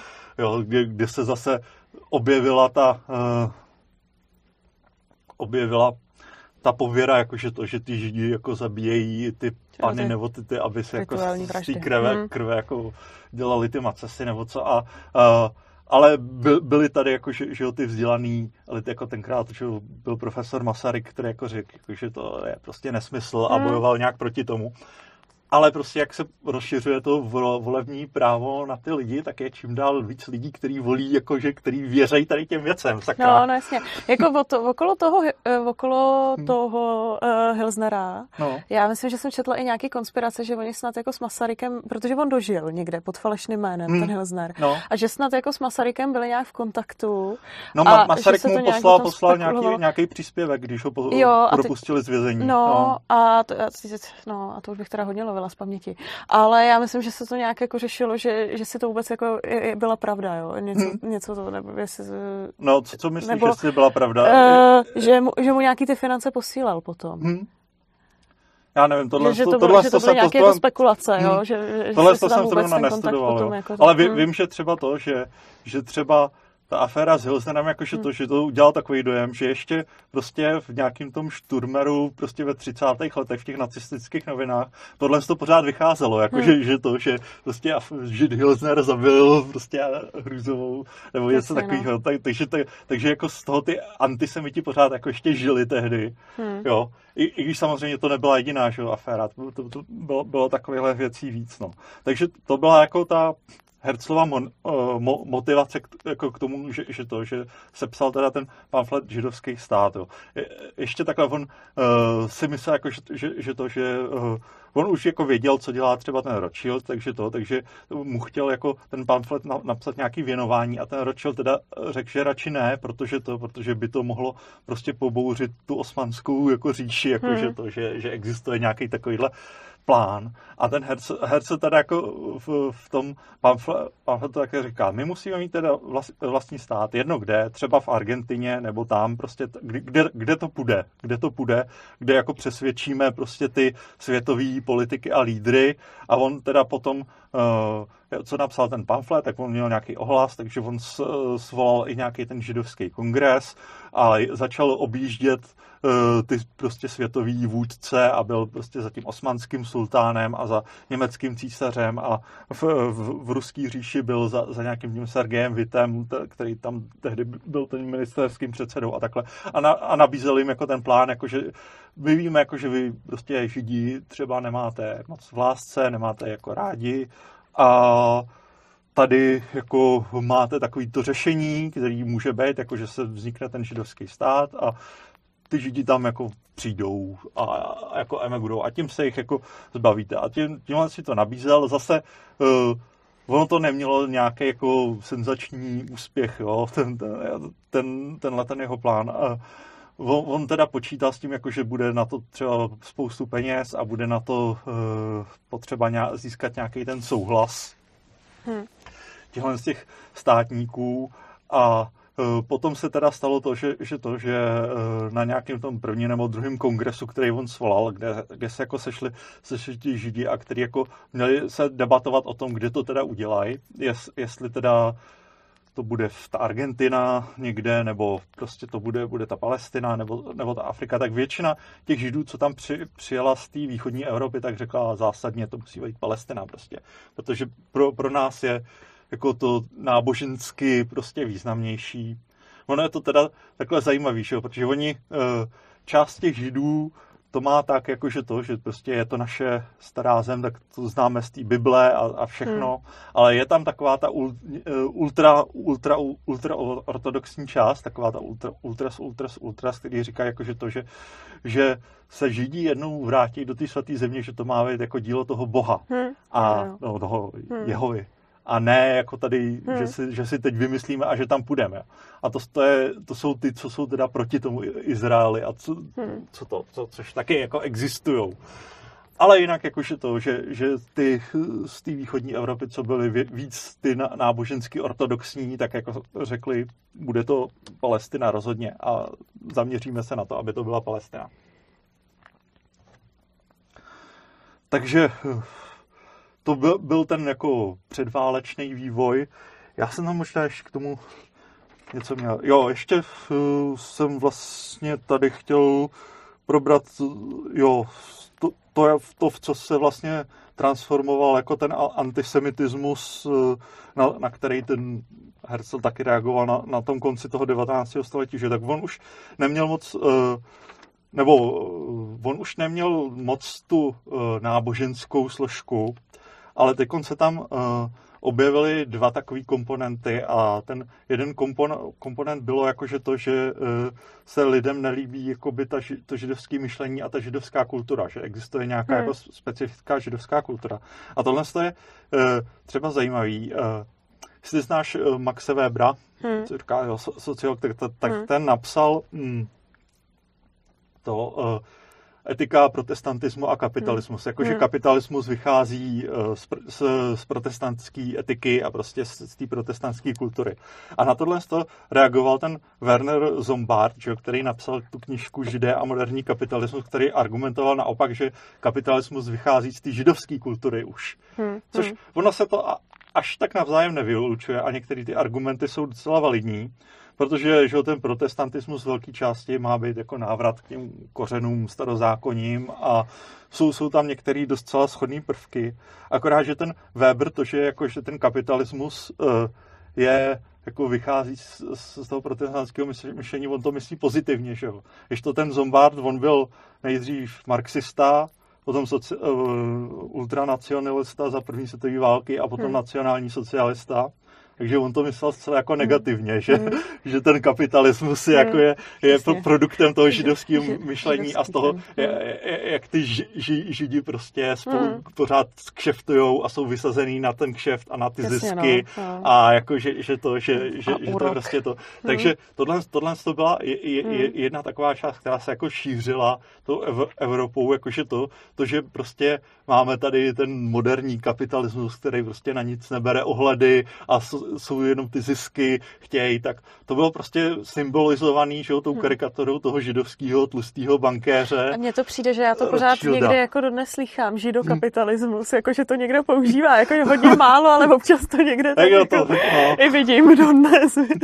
no, tak jako... Tak, tak, tak, takže to, tohle to, to byl je jeden ten trend v tom uh, antisemickém hmm. hnutí. A druhý trend byl samozřejmě ten rasismus, jo? protože tehdy že vznikly všechny ty rasové teorie, ten Gobineau, eh, ten francouzský šlechtic, teda napsal v tom polovině 19. století to pojednání o nerovnosti mezi rasami. A teď se říkal, jako, že to, že, to, že uh, to takhle ty židi mají a jsou takhle spojení s tím kapitalismem, že to není jenom prostě tou kulturou a tě, tě, těma okolnostma, ale že to je prostě vrozená nějaká vlastnost, jo? Hmm. že to je prostě přírodou hmm. daný, daná vlastnost. Což ještě takhle mi, mi připomíná, že jo, Marx taky napsal pam, uh, pamflet Židovská otázka hmm. uh, a taky tam má tohle, jakože to, že, že, že a u Marxe je to trošku, že protože jeho dva dědové byli rabíni, jeho mm. otec teda konvertoval, takže to, takže ten, ten Marx tam má taky, jakože to, že ty, ten stereotyp toho židovství, že to je vlastně odraz v tom kapitalismu hmm. a je to trošku takový self-loading jako, na něj, ale prostě to, tohle, to, tomu, tomu se věřilo no, hodně. Hmm. Jako, jako, a teď, když je to ještě jako biologicky daný, že jo, tak s tím nemů- se nedá potom nic dělat. tak myslíš, že taky máme nějak biologicky daný, nebo jako... no. no. Takže, takže to, to byl jako vývoj na tom antisemitismu, že teda už na, na židech ne, nevadí to náboženství, že i když prostě třeba ty židi konvertují, tak ve skutečnosti zůstanou pořád stejný. Hmm. A tím jako pádem tady máme tu židovskou otázku, která je z toho tehdejšího pohledu jako neřešitelná jinak než nějakou prostě separací těch židů od nežidů, aby teda jako hmm, hmm, se to hmm. vyřešila. No. Takže hmm. to uh, je, je ta část vlastně uh, která, kterou si můžeme říct asi dneska, jako že ji považujeme za to, co je špatně, ale bohužel byla tehdy jako značná část lidí i velmi jako politicky vlivných lidí, který jako ten politický vliv tehdy získávali teprve, ale jako získali ho potom že, pořádně. To víme.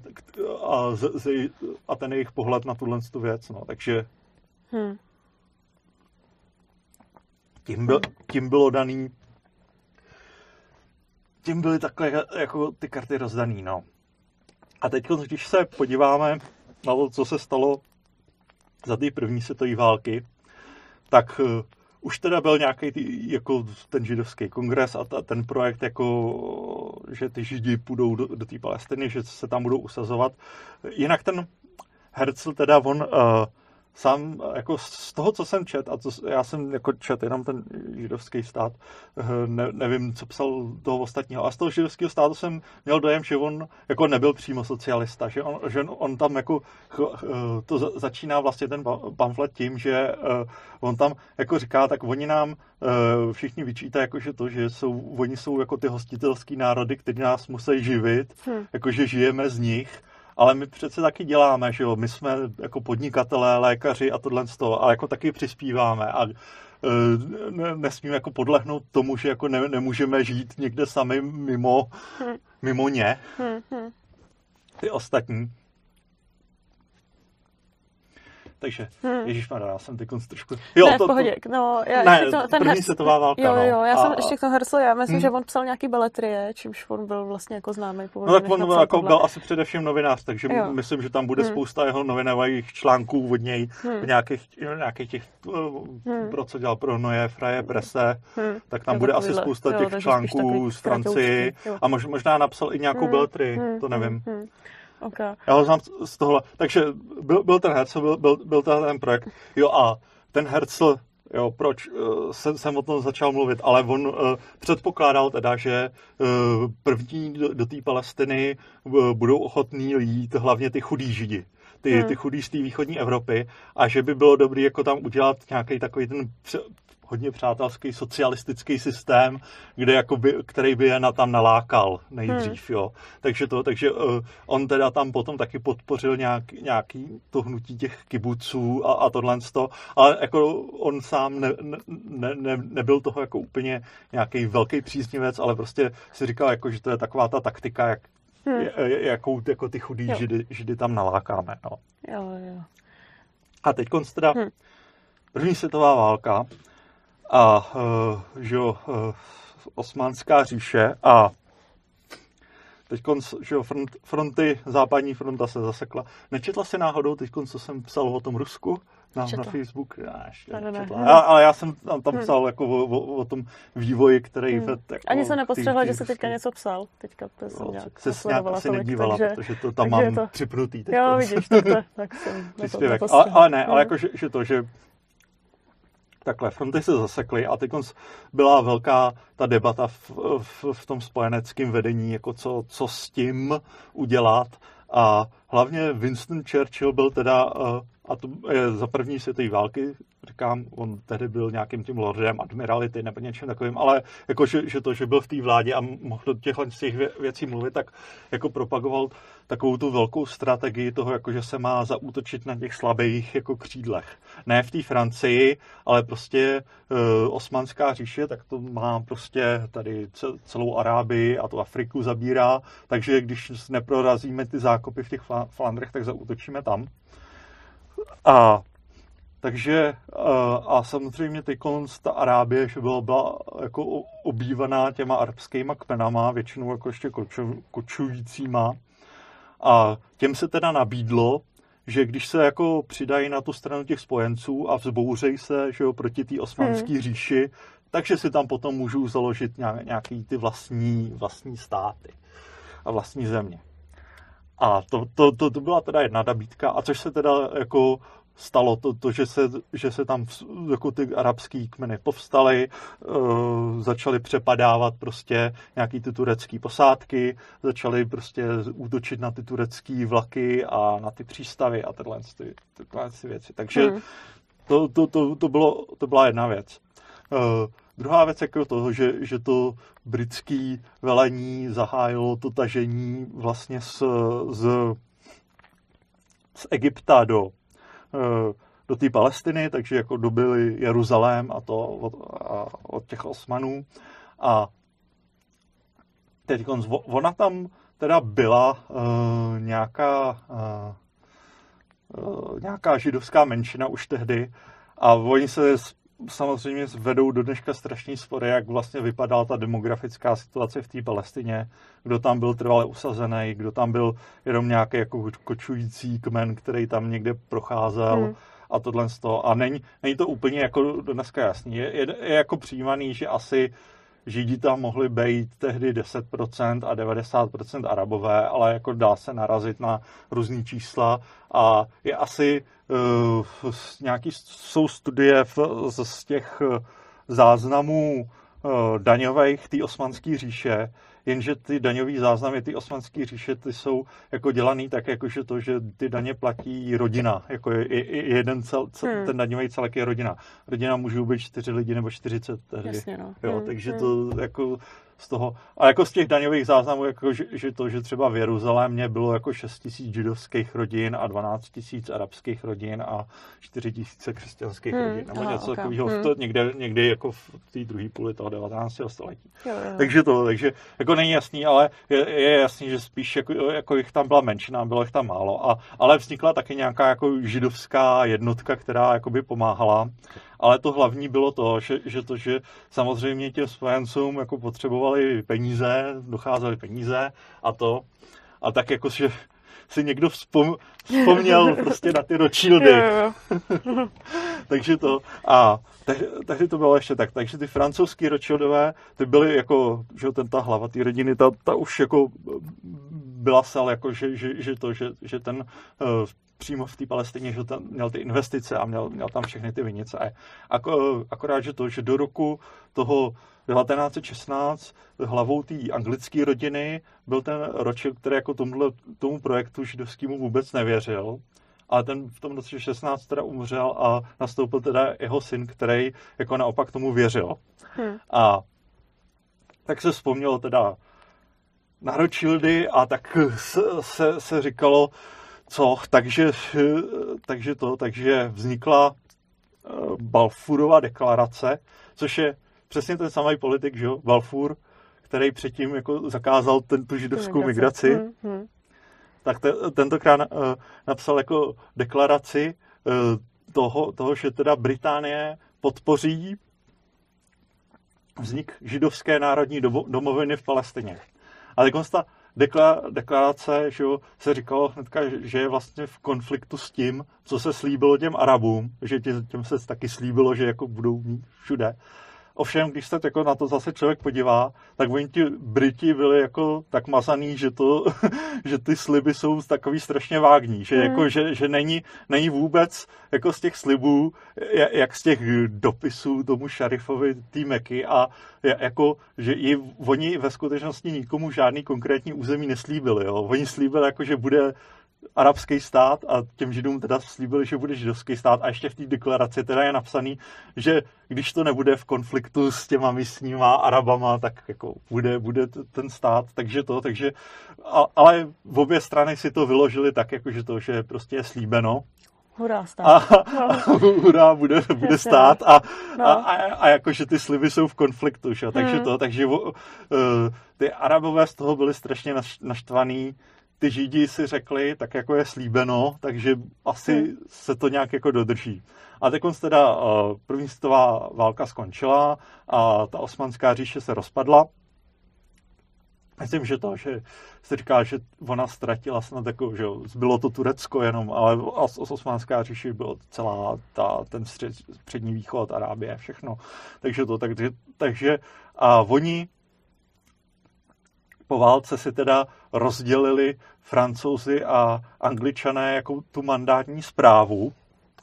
A oni to teda říkali tak, jakože to, že eh, my to tady budeme zpravovat jenom po tu dobu, eh, než jako se ty arabové nějak civilizují, aby teda mohli mít ten vlastní stát.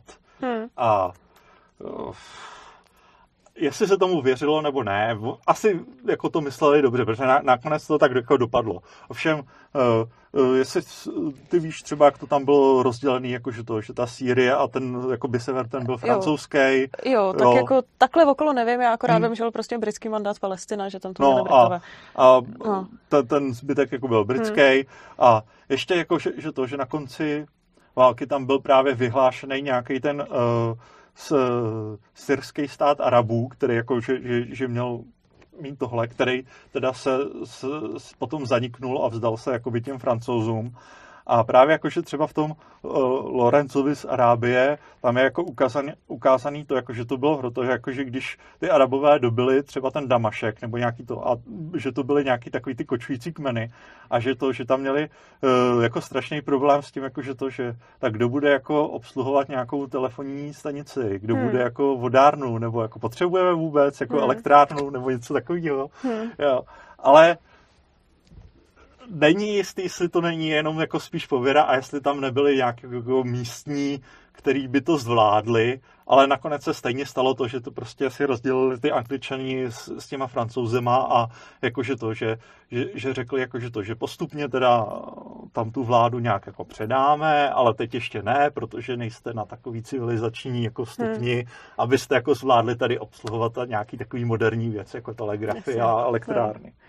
Takže, takže tím byl jako ta, ta, ta oblast rozdělena na, na tu britskou a francouzskou část. A teď do té mandátní Palestiny se začalo že jo, stěhovat docela spousta židů, protože teď te, to už nebyl jenom projekt toho Herzla. Teď mohli ukázat na to, že vlastně ta Británie slíbila, že tam vznikne ta židovská domovina,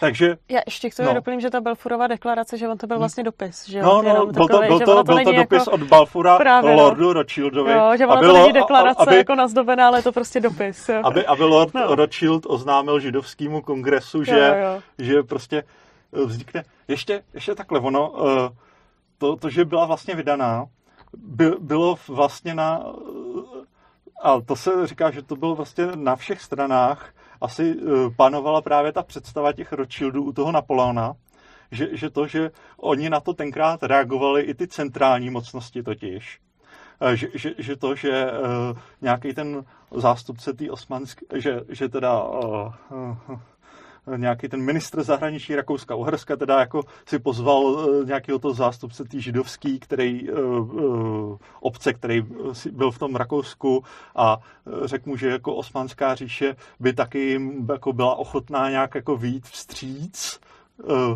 sice ne jako tím, že by jim dali úplnou samostatnost, ale že by jako jim tam něco uznali, hmm. kdyby jako tohle, tak, takže ono se strašně všude věřilo, že, že to, že uh, ty židi mají prostě nějaký, jako budou mít nějaký úplně zásadní vliv jo, na, na, na, na to, jak vlastně nakonec ta válka dopadne.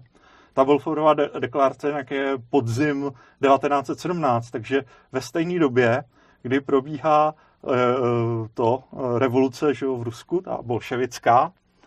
A teď, že jo, bolševický Rusko, tam panovalo taky strašný jako podezření, že to, že bylo to ta ruská carská říše rozložená nějakou jako židovskou konspirací. No, protože hmm. jako to je takový logický, jo, když ta carská říše byl, byl ten stát, který ty židy, židy, židy nemá rád hmm. a tak ty Židi se asi připojí k nějaký konspiraci, která bude jako proti tomu, aby ten stát roz, rozložila. Takže vznik, vzniknul tam ten, uh, to přesvědčení o tom židu bolševismu. A mimochodem, uh, já vím, že ty jsi kdysi třeba byla na nějakých těch le- legiích, nebo tohle, jak, jak to, četla si třeba nějakou legionářskou literaturu, tady, co vycházela za prvorepublikový? Přemýšlím, asi ne. Já když jsem četla hmm. něco válečného, tak spíš druhou světovou válku. Já, jsem jo, já, já, já no. právě jsem na tímhle přemýšlel, hmm. protože já jsem, já si pamatuju, já jsem kdysi čet jednu knížku od eh, nějakého legionáře, hmm. která vyšla jako za první republika a byla docela jako asi slavná, protože jsme to měli doma. A překvapilo mě tam v té knižce, kolik tam bylo toho antisemitismu tehdy. Mm, mm. Jakože to, že ty legionáři taky, jako, že, že to, že když tam byl uh, u nich nějaký jako zrádce nebo co, tak oni, oni popisovali, má nějaký židovský jako původ, jo. A když, když to, když, uh, a on, on, tam jako říká, tak, tak ty židi, židi se tady setkávají a jako nějak šeftují s těma měnama a to jako tu měnu nějak mm. jako hmm. posílá dolů. Jo, takže, takže to, takže to, tomuhle tomu se, se, se, jako bylo v tom prostoru, že on, on tam bojoval, tak to, to bylo taky hodně rozšířený. Takže to byla jedna konspirace, která roz, rozložila hmm. ten carský režim a byla spousta jako těch bílých Rusů a té ruské emigrace, která tomu věřila. A tady byla druhá západní konspirace, která hrozila rozložit ty centrální mocnosti. No. Hmm. Takže jako ty centrální mocnosti na to tak, takhle dokonce reagovali, protože si mysleli, že to asi bude mít nějaký zásadní význam, když to prostě ty, ty Rothschildové. A všichni měli prostě na, eh, na paměti to, co se řek, věřilo o, těch, o, těch, eh, o tom, jak, jak jako dopad Napoleon tím, že prostě ty Rothschildové se nakonec přidali na tu stranu. A, a Jo, a tak požádali, požádali ty Rothschildy zase, no, aby se do toho zapojili a pomohli v jedné straně no, vítězství. takže, hmm. takže se takže existovala teda víra v to židovský spiknutí v Rusku hmm. a teď to židovský spiknutí v těch centrálních mocnostech. A teď jako v těch centrálních mocnostech bylo to, tak byla tam banka, že jo, Credit Anstalt v, Rak- v Rakousku ve Vídni, která patřila Rothschildům, půjčovala že, rakouské vládě. Byl ten uh, Walter Rathenau. Znáš ho? Ne. ne on byl uh, předsedou tehdy, uh, a byl to teda taky jako člověk židovského původu a byl v Německu a on byl uh, před válkou předsedou nějaký správní rady AIG, jako ty velké elektrotechnické hmm. firmy a potom za války uh, byl uh, před, přesvědčil nějak to ministerstvo, aby uh, to ministerstvo války, aby za, založilo nějaký plánovací výbor pro suroviny a tak on byl jako v čele toho plánovacího výboru pro suroviny, který jako přiděloval ty suroviny na váleční potřeby.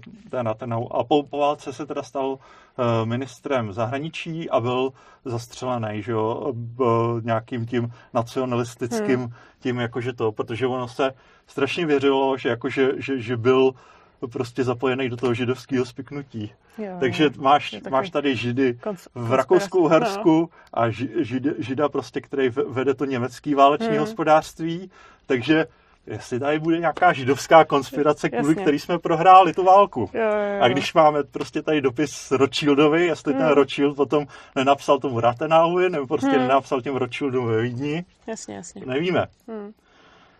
Ale prostě, takže eh, ve 20, potom, že po první válce eh, Židi začali proudit do té Palestiny a teď to vzala, že jo, místo toho Edmonda Rothschilda do rukou ta židovská to, co založil ten Herzl v, v, v tom v, v tom Londýně nějak, nějaká ta židovská společnost, nebo co, která teda měla dohlížet na to, že ty nově, nově příchozí do té Palestiny, že jim, že jim jako koupíme nějaký kus půdy, nebo že tam budou mít práci a to. A právě ta židovská společnost teda dělala to, že ona tlačila vlastně na ty židy, kteří už v té Palestině byli, aby jako těm nově příchozím jako vypomáhali, aby jim vycházeli vstříc, hmm. aby jako je zaměstnávali preferenčně oproti těm Arabům. A ty Arabové se tam začali bouřit. Takže máme prostě od těch britských komisí, které potom to vyšetřovali, už prostě ve, ve 20. letech, někdy v tom roce 22 a dál, tak máme prostě to, že, že, že to, že ty arabové jsou prostě nespokojení, bojí se o svou práci a bouří se proto, aby jako se zakázal těm židům eh, ten vstup do té do Palestiny. Což eh, se ne, eh, nezakazoval, nezakazoval a ty vzpoury byly pořád větší a větší. až nakonec v roce 36 teda vypuklo nějaký to velký, velký arabský povstání, který, způsobilo to, že v, jako v roce 39 teda Briti řekli, tak my teda stopneme tu židovskou imigraci jako ve chvíli, kdy jako byla nejvíc potřeba, že jo? Hmm, hmm. Takže 39 imigrace do Palestiny stopnuta. Britové teda svolali uh, nějakou vládní komisi, což se jmenovala Pílova komise, a která měla vyšetřit teda, jak to s tou Palestinou bude dál a jak tam, jak tam dál. A ta Bílová komise teda přišla s tím, že se teda ta Palestina rozdělí na dva státy, část bude arabská, část izraelská a ta izraelská tehdy měla tvořit jenom nějakých těch 30% toho území. A tenhle ten návrh teda předložili těm arabským vůdcům a, a těm židovským vůdcům a ty židovský vůdci řekli jo, ty arabský vůdci řekli ne, prostě my to tady chceme celý, nechceme tady žádný židovský stát, aby tady vznikal. Takže byl rok 39, takže byla válka. Ještě takhle, eh, v tom meziválečném období se dělo to, že se neustále vlastně zpřísňovaly ty zákony a ty podmínky pro tu židovskou, nebo pro jakoukoliv migraci, ale hmm. speciálně hmm. i pro tu, pro tu židovskou. A to jak v té Americe. A e, ty Němci ještě v těch 30. letech měli, měli hlavně plán jako ty židy spíš jako z toho Německa a potom, když obsadili i to Rakousko, tak i z toho Rakouska jako vyhnat někam. Hmm. Ovšem, jakoby ta migrace těch židů z toho Německa nebo toho Rakouska znamenala, že, ty, že půjdou bez peněz a bez veškerého majetku. Díky jako té hospodářské politice tehdejší, což byly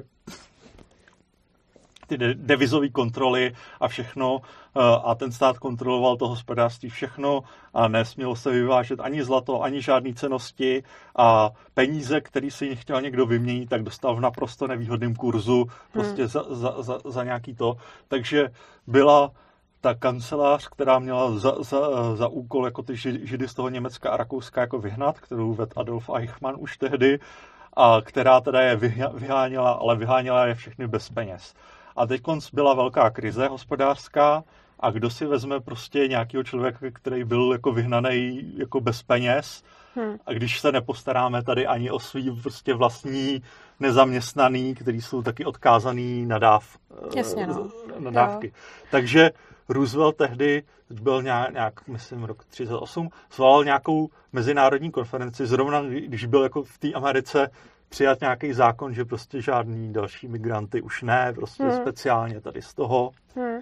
Sval nějakou konferenci a tam položil otázku jako to, tak jako je, je někdo ochoten jako si ty židy k sobě přijmout? Hmm. A přihlásilo se Haiti, že může přijmout jako pět tisíc a nikdo jiný. Jasně. A, hmm. jako, a i ta nacistická prostě to, a ten Hitler potom na to řekl, jako že to, no tak vidíte, vy je taky nenávidíte a jenom já mám dost jako upřímnosti, abych to jako řekl hmm, otevřeně a vy si tady hrajete na nějaký humanisty a prostě hmm. nechcete je.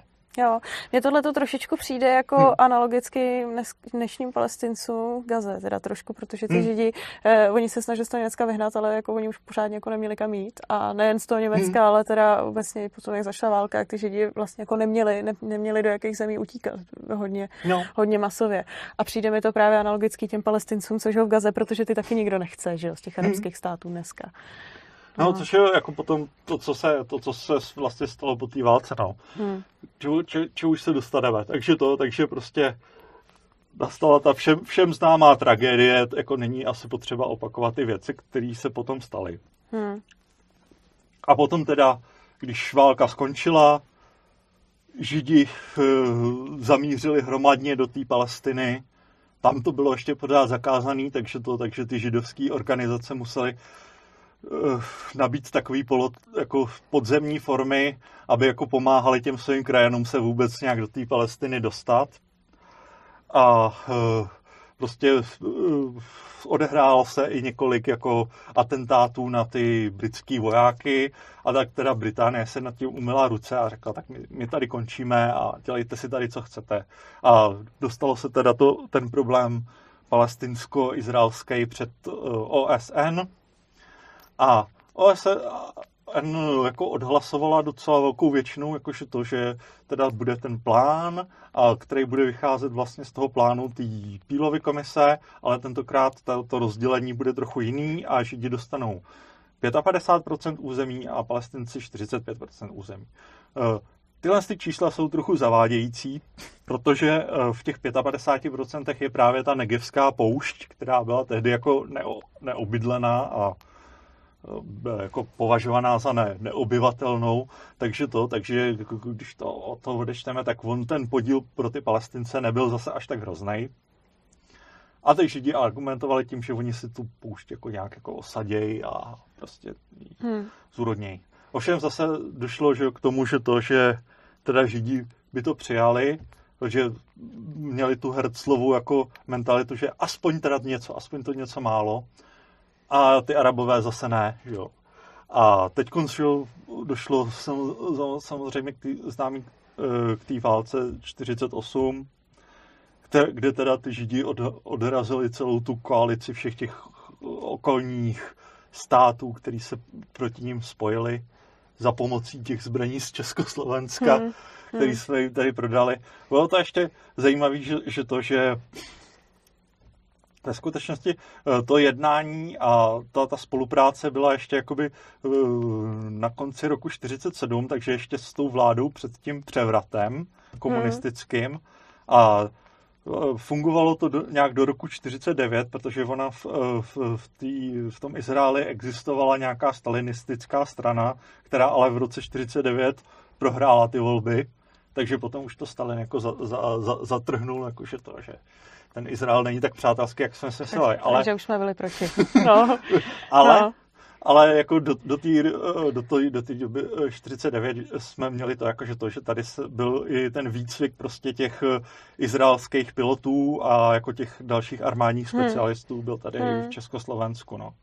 A vši, vlastně uh, se říkalo, že to, že většina těch uh, jako komunistů, těch vrcholných funkcionářů, který jako eh, s tím měli něco společného s tím, jako že, se, že se tohle to dělalo, že oni byli potom v těch eh, procesech 51 a 52, to byli ty, kteří byli obvinění a byl, byli po, jako pověšený a bylo, bylo u toho soudu jako eh, se zdůrazňovalo to, jako, že jsou židovského původu takže jo, na to jako, jako docela slánský. doplatili, no, jako jo. slánský, no. Hmm, hmm. Ale ono jich tam bylo víc teda, který byli židovského původu, jo, tam, tam hmm. bylo nějakých 8 z těch 11 obžalovaných, hmm. kde se, a kdy se říkal, jako, že, že, to ten urválek a ten soudce čet, jako vždycky jako zdůrazňovali židovského původu. Jasně, jasně, no. No, no, no. tato, velkou válku hmm. za tu nezávislost, eh, já jsem právě nedávno sdílela příspěvek na Facebooku, kde hmm. údajně to právě sdílela jedna Češka, která že v té Negevské poušti, hmm. že v Izraeli koluje na sociálních sítích takový jako vzkaz, že hmm. jako jo, če, Češi prostě tenkrát za ty velké vlastenecké války nám dodávali zbraně, vždycky nás podporovali, vždycky byli na naší straně a i dnes jsou na naší straně, tak abyste věděli, kam pojedete na dovolenou, až skončí válka. Jo.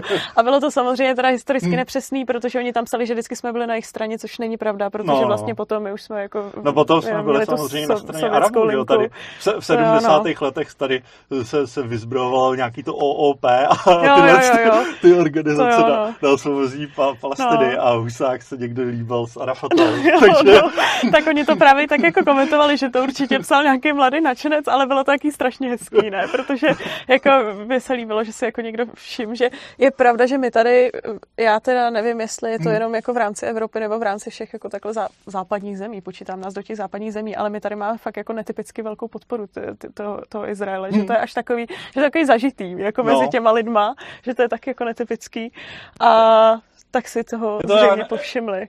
Ne, nevím, jestli je to jenom, je, jenom touhle prostě historickou nějakou hmm. toho, nebo, nebo tím, že tady hmm. jsme nějak, nějak jako specifický. Možná to, to, to, to se hmm. říká jako, že to, že protože jako, co se Izraelcům vyčítá, jako, že je, je ten samozřejmě ten odsun palestinského obyvatelstva, ke kterému došlo potom v roce 48, tak my, my tady máme taky vlastní odsun, že jo? No, no, Takže Takže myslím, že kvůli tomu dodnes soucítíme, jo? to je ono. Ne, no, ale já vlastně nevím, já mám za to, že ono v tom 48. OSN nějak udělalo nějaký embargo na dodávky zbraní tam, který jsme snad jako my, jako Československo, tehdy jako jediný nerespektovali. No. Ale já vlastně nevím proč, jak se to tehdy stalo, že jsme to jako nerespektovali jediný, že jsme ty zbraně toho Izraeli dodávali. Ale... Hele, hele, já nevím, jestli to bylo embargo přímo od OSN, nebo to bylo, byla jenom nějaká akce těch Britů, ale vím, že to, že, že, že, to muselo být jako nějak jako tajně dodávaný hmm. a jako, že to, hmm. že, že ty letadla byla, byly třeba nějak rozmontovaný a šly nějakýma prostě postranníma hmm. cestama někde přes Sýrii nebo, nebo to. Tak to vím, ale to, tuhle otázku jsem zase jo, tak jo, jako jo, po, ne, to, podrobně to, to, úplně to jako neskoumal, jo. hmm. Jak to bylo, si, si, si říkal tohle z toho, že jo. Ale teď konc, bylo by třeba zajímavé, jako, že na ty odsuny jako nějaké porovnat. Teda, teda takhle ještě, jak to tam teda bylo. Takže ča, část teda těch, těch, tý palestinské populace odsunuli. A teď se stalo samozřejmě to, že, že to, že uh, židovská populace, která byla ve všech těch okolních těch, těch arabských zemích, ještě tehdy, tak byla samozřejmě taky odsunutá všechna. Hmm, hmm. A všichni teda šli do toho Izraele, takže ten Izrael teda nabil. A kde, kde, kde teda uh, ty uprchlíci vše, ze všech těch ostatních arabských zemí samozřejmě byli v tom Izraele integrovaný, kdežto ty palestince jako všichni, všechny ty arabské země si odmítly jako vzít Hmm. A v podstatě od té doby vzniklo u OSN nějaký, nějaký, nějaký takový ten úřad pro ty palestinský uprchlíky, jako úplně jo, speciální, to, to který, který je teda jako živý. Hmm posílá, posílá jim no. pořád nějakou tu podporu peníze do, do, do těch uprchlických táborů a není jako žádná vyhlídka na to, že oni by jako normálně se prostě získali nějaký normální občanství někde jako v těch zemích, no. Jasně, no. Takže a ono to je, se říká, to, to, to, to je pořád proto, jako, že to, že tu, ty okolní arabské země tehdy, tehdy viděl jako ten klín, který budou pořád do toho Izraele prostě vrážet a... No, no jasně, no, tak protože ono je to, hmm. ono je to uh, v nějakou propa, hmm. propag, pro, pro, propagandisticky výhodný, protože pokud Asi ty arabské no. země jako nechtějí ten Izrael uznat a nech, chtějí jako ho ukazovat jako ten špatný, hmm. tak vlastně ty palestince, který oni odmítnou hmm. integrovat, hmm. tak ale budou jako podporovat v tom, že oni jsou ta hmm. oběť a že ten Izrael je vyhnal a vlastně s tímhle bych hmm. řekla trošičku jako zneužívá. A já nevím, je, asi je, je, dá to... se říct, že to platí jako dodnes. Že? No, asi, asi no. to platí do, dnes Možná tam jsou i nějaký jiný důvody, hmm. ale to, ale je ještě prostě jedna věc, eh, zase, kdybychom se vrátili k té migraci, tak vlastně že Izrael vznikl migrací. A ještě i ten Herc jako eh, v tom původním pamfletu teda říká, jako, že to, že když budeme takhle někam jako postupně uh, migrovat a jít, tak jako nakonec od nějaký, eh, eh, jako, až budeme tvořit nějakou ten díl té společnosti, tak se stane to, že ta většina prostě se tam nějak jako zbouří a zakáže tu další migraci. Hmm. Jo, což teda předpověděl přesně to, přesně to, co se stalo. Ale teď, když teda ten Izrael existuje, takže ta, ta jeho pointa je, že on vlastně nemůže mít že jo, nějakou volnou imigrační politiku. Musí si hlídat to, aby těch židů tam byla vždycky ta většina aby to jako fungovalo tak, jak ten, ten Herzl, že jo, uh, před, Jasně. předvěděl, takže oni kdyby jako těm palestincům nějak jako je zrovnoprávnili jako a zkusili je integrovat, tak jich tam už najednou většina nebude. Hmm. Takže oni tam prostě budou moc odhlasovat nějaký, nějaký no, tak to, je, to. No. Tak, takže to je hmm. to, to je, když vypukla v roce 2015 migrační krize, a že, tak se taky uh, uvažoval, co s tím, tak jsem nap- napsal tehdy takový nějaký článek o tom, že jsem si říkal, jako, že to, že v podstatě uh, teď je, s tím, jak fungují ty dnešní státy, a není to rozhodně jenom otázka toho těch sociál, nějakých sociálních dávek nebo to, ale, prost, ale prostá otázka toho většinového hlasování, hmm. tak jako nějaká masová migrace musí vždycky jako vyústit v nějaký neřešitelný problémy. Jo. Hmm. Hmm. A jakože to, že nevím, jestli Eh, prosazovat úplně tu politiku eh, prostě nějaký neomezený migrace, jestli hmm. to je v dnešním systému jako možný nebo vůbec rozumný, protože i kdyby jsme řekli, jako, že to je to jako správný, to libertariánský, tak prostě to s tím, jak to dneska funguje, s tím většinovým hlasováním, tak prostě uh, Jasně, no. Jo, já s tebou, já s tebou souhlasím, že já jsem se hodně nad tím zamýšlela teďka vlastně v kontextu hmm. i těchto těch událostí. A mně to přesně jako přijde, jo, že já tady na tohleto hmm. nemám řešení, protože mně vlastně přijde, že uh, zakazovat migraci má všechny ty negativní důsledky, o kterých hmm. víme, je to prostě jako nehumání, uh, ekonomicky nevýhodný a tak. Hmm. Ale máš pravdu, že tady máme systém, který je nějak nastavený, že to jako může být do budoucna problém. A přesně jak hmm. jsi říkal, tak to vidím jako v tom nastavení toho systému a Tudíž teda jako otázka, jestli být nějak jako, bych řekla, trošku politicky alibistický a teďka být proti té migraci. Mně se to vlastně jako nelíbí, ale, ale jako no, nevím, jaký je nevím, dobrý jestli, řešení. Jestli no. přímo proti migraci, ale no. prostě jako to, že jo, tak můžeme udělat nějaké jako myšlenkový experimenty úplně jako jak bychom se cítili my a jak by to tady dopadlo. Tak hmm. třeba bychom, bychom udělali nějaký myšlenkový experiment, tak začal by tady skupovat pozemky nějaký arabský šejk, s tím, jako, že to, že na ty pozemky se usadí nějaký arabové a vytvoří tam nějaký náboženský kalifát, tak myslím, že by to dopadlo tak, jako, že 80% lidí by se tady proti tomu zbouřilo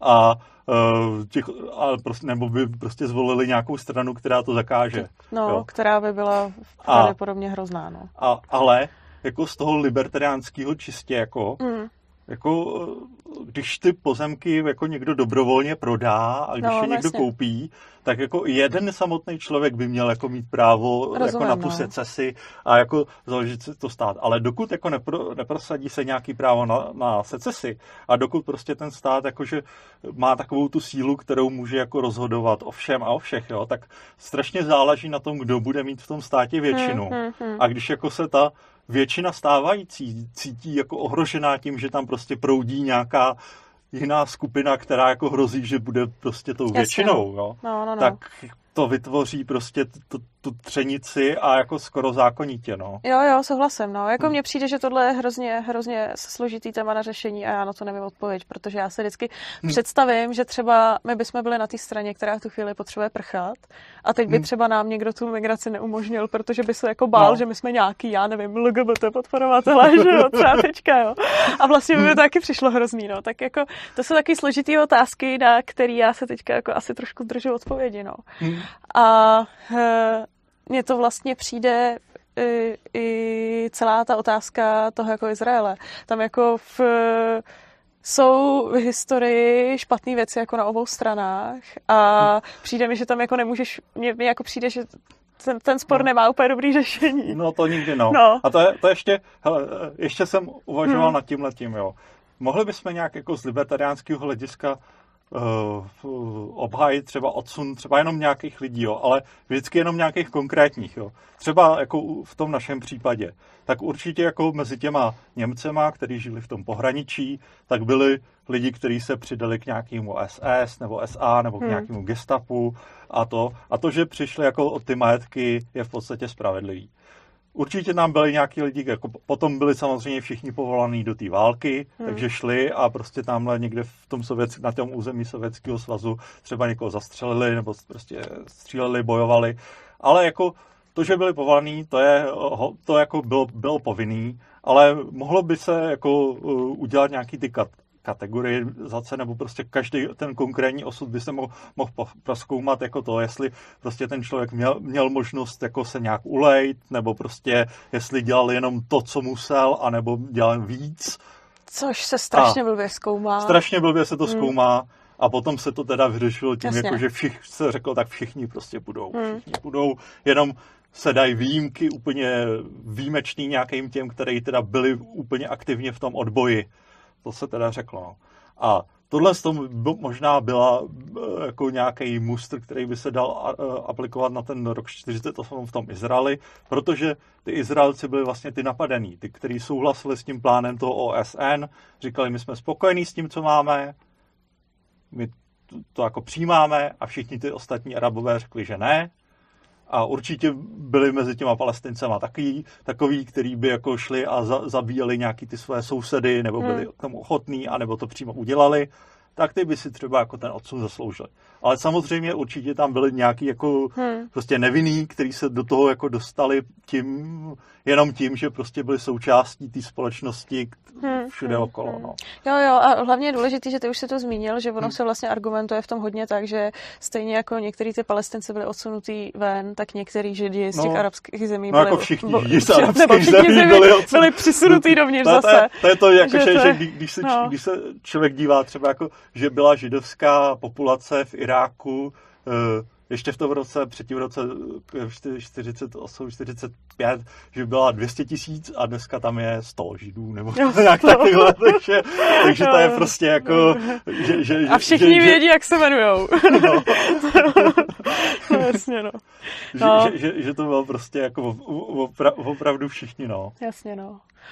No, dobrý, no. já už bych to, já už bych to pomalinku uh, sunula spíš no. k závěru, ať zase nejsme moc dlouhý. Dobře, no, já bych tady... se na něco konkrétního ještě. Ale ne, mně, mně to přijde takhle, to tvoje schrnutí úplně úžasný a děkuji za něj. Já bych hmm. ještě jenom tak nějak k tomu řekla trošičku asi jako libertarián, nebo anarchokapitalistické stanovisko. Já nevím, jestli se mnou budeš souhlasit, okay. klidně mi když tak oponuj nebo doplň.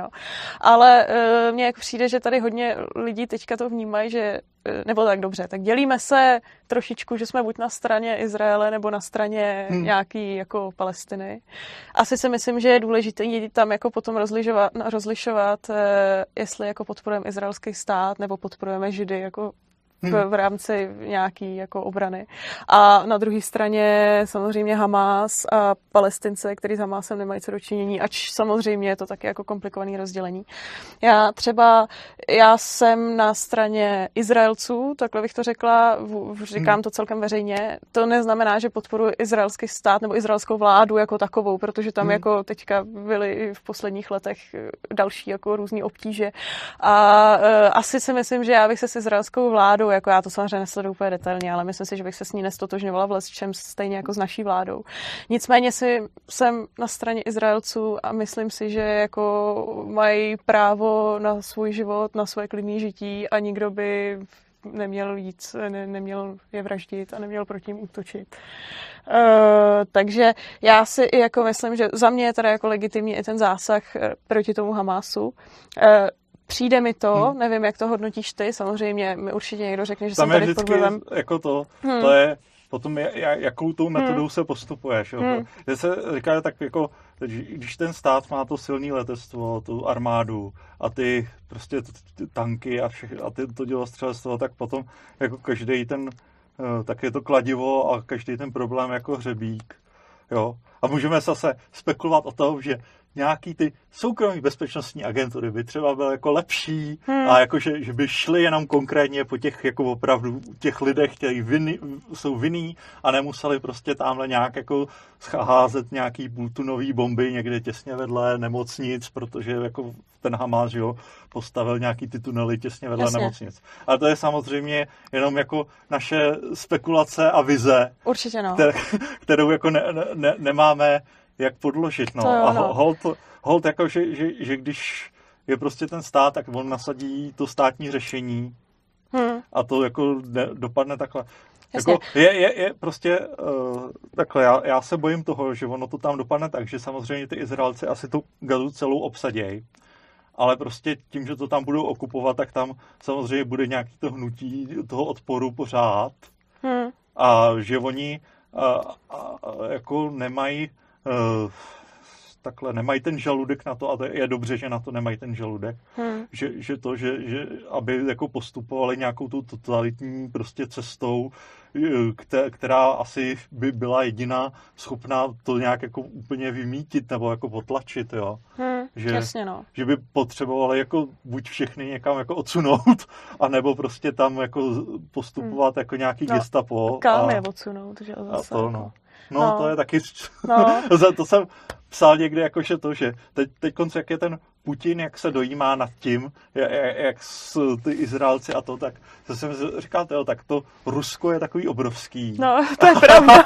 a, a, to, a ty, ty Putina, ty potřebuješ jako víc těch podanej, no. že jako chceš a je ti jedno, že, že to jsou ty islám, islamistický a oni by tam byl třeba jako spokojenější, že jo, tak když eh, v tom Rusku teď jako je, je, je, přímo ten trest za to, že, že to, že někdo spálí Korán nebo uráží nějaký to náboženství a to. Jo.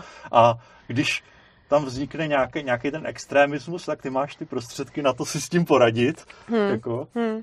Tak... No, No, ale jako to no. je jenom samozřejmě Ne, jako- takový nápad, jo. Ale je to složitý, no. Hm. Jako ale teď, ještě... teď je to samozřejmě složitý a říkám si, jako, že, to, že to je přesně ta ne, neřešitelná situace, ke který vede ta existence těch států. Jo. Hmm, že hmm. my si můžeme tady vybrat třeba ten Izrael, že je tak jako trošku sympatičtější kvůli tomu, jako že to, že přece jen tam uh, uh, existuje tam opozice, existuje tam, může, může se tam ta vláda, co tam vládne, jako kritizovat a prostě Tel Aviv je jako město LGBT friendly a prostě ma- ma- mají tam všech, všechno tohle, kdežto prostě v těch arabských zemích nic takového není. Hm. A jenom tohle to může být třeba jako pro někoho validní důvod. Tohle, tohle jako... je třeba pro mě velký validní důvod, protože zatímco jako z jedné strany Ne. kolikrát Hmm. slyšíš, že, že pomalu by chtěli židy prostě jednoho po druhém uh, odstranit, tak z té druhé strany mně pořád jako přijde, že tam cítím jako teďka velký naštvání a vztek a potřeba jako nějak No, zničit, jako, že... ale pořád nějaké jako hodnoty, které tady Hmm. vyznáváme my, nějakou úctu k tomu životu a Myslím si, jako samozřejmě, že dějou se chyby, budou se dít Hmm. velké chyby, ale pořád to beru tak, že ta izraelská vláda i vlastně pod tím mezinárodním tlakem, jak je, tak se bude snažit jako si extrémně vybírat ty cíle, aby jako šla aspoň minimálně po těch civilistech. Jako Hmm. já si myslím, že, že i, me, i mezinárodně Jako, jsou k tomu hele, trošku to, to, to, co jsem tlačení. to viděl, tak Hmm. nevím. Já, já vím, Hmm. že před, předtím dělali to, že, jako, že to, že byly varovný telefonáty, Hmm. byly jako to, že tam poslali nej, napřed nějaký takový dron s takovou malou výbušninou, aby jako jenom Jo. Ty lidi v to tom okolí. ťuk- ťukání. Hmm. ťukání, ťukání na to. Hmm. Ne, nevím, jak, jak to teď moc dodržujou, vím, že prostě asi asi hold to tam není, není prostě hezký, no. A, Hmm. ale je, je, je to prostě jako výslednice prostě nějakých takovýchhle komplikovaných dějů, který nemají snad jiný řešení, než kdyby se nakonec všichni nějak souhlasili s tím, že, jako, že se ty státy všechny zrušejí a všechno se bude řešit jenom nějak jako soukromně. Hmm. Ale to je prostě jako v té situaci, kde jsme, jako taková utopie, no. Hmm. No, jasně, no. Ha, dobrý, chceš k tomu ještě něco dodat? Já jsem... Já nevím, co jsem... Já přemýšlím- Já, se, já, já jsem Já si myslím, že dokonce na tohle vyrobil takový nějaký taháček. tahák, tahák, no. Já si myslím, že Já jsme nevím. docela Já jsem, mysl, asi jsme to probrali. Možná ještě to, možná ještě, oni, oni to Hmm. hmm. Já jsem ještě k tomu, toho. já, jsem ještě k tomu chtěla dodat, ono Hmm. samozřejmě, jak já jsem se tady tak jako vyslovila pro Izrael a tohle, za Hmm. čím si teda ne, trošku stojím, tak eh, to jako mě samozřejmě, ne, pro mě to neodporuje tomu, že mě je bohužel, jako líto těch palestinců, co tam žijou v té Gaze, který částečně jsou, bych řekla, do jisté míry držený jako rukojmí tím Hamásem. Částečně teďka, když by jako chtěli odejít, tak ani nemají jako přesně kam, nemají se pořádně jako kam schovat. Ale nevím, co s tím.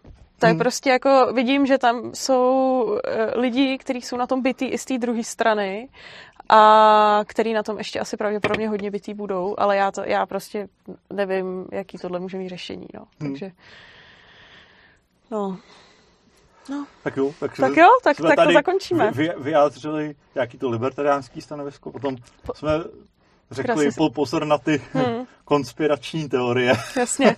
nějaký. jo, jo. Jo, většinou, protože ano, ty ko- konspirační teoretici, jak jsem říkal, i ten Hitler se mohl prostě opřít o nějaký jako skutečný Hmm. hmm. věci, které se jako objektivně Hmm. děly, že, že byla vydaná ta Balfourová deklarace, hmm. existovaly ty Rothschildové a tak dále.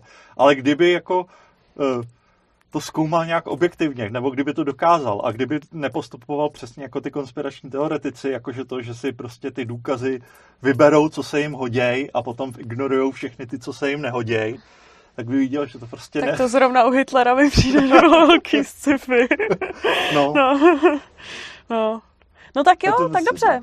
Tak, tak to asi no, teda tak to ukončíme. ukončíme, no. Tak já ještě na závěr, já teda děkuji samozřejmě, že jste sledovali a děkuji Vláďovi za jeho expertní schrnutí. Hele, možná ještě to... No. Uh, máš tady tu knížku, kterou jsem ti dával, já tomu možná udělám reklamu. Dobře, mám, já si, ji- já si ji podám. Tak, tady si pro ní sahnu. Já jsem totiž od vládi dostala tuto knížku. Ano, Tak si etika na ní udělej kana- reklamu. anarchokapitalismu, kterou jsem překládal, vydalo to do Kořán. Překládal jsem jí právě to, že, že mi to dohodila jako Tereza. To, už, ani, to už ani nevím. To nevím, před, před rokem si mi psala, že Aha. ti psal ten z Dokořánu, jo, abych tak, to přeložil. Jo, tak to tak ono to vyšlo teď konc, že jo? Jo, tak proto si mi dal, tak děkuju.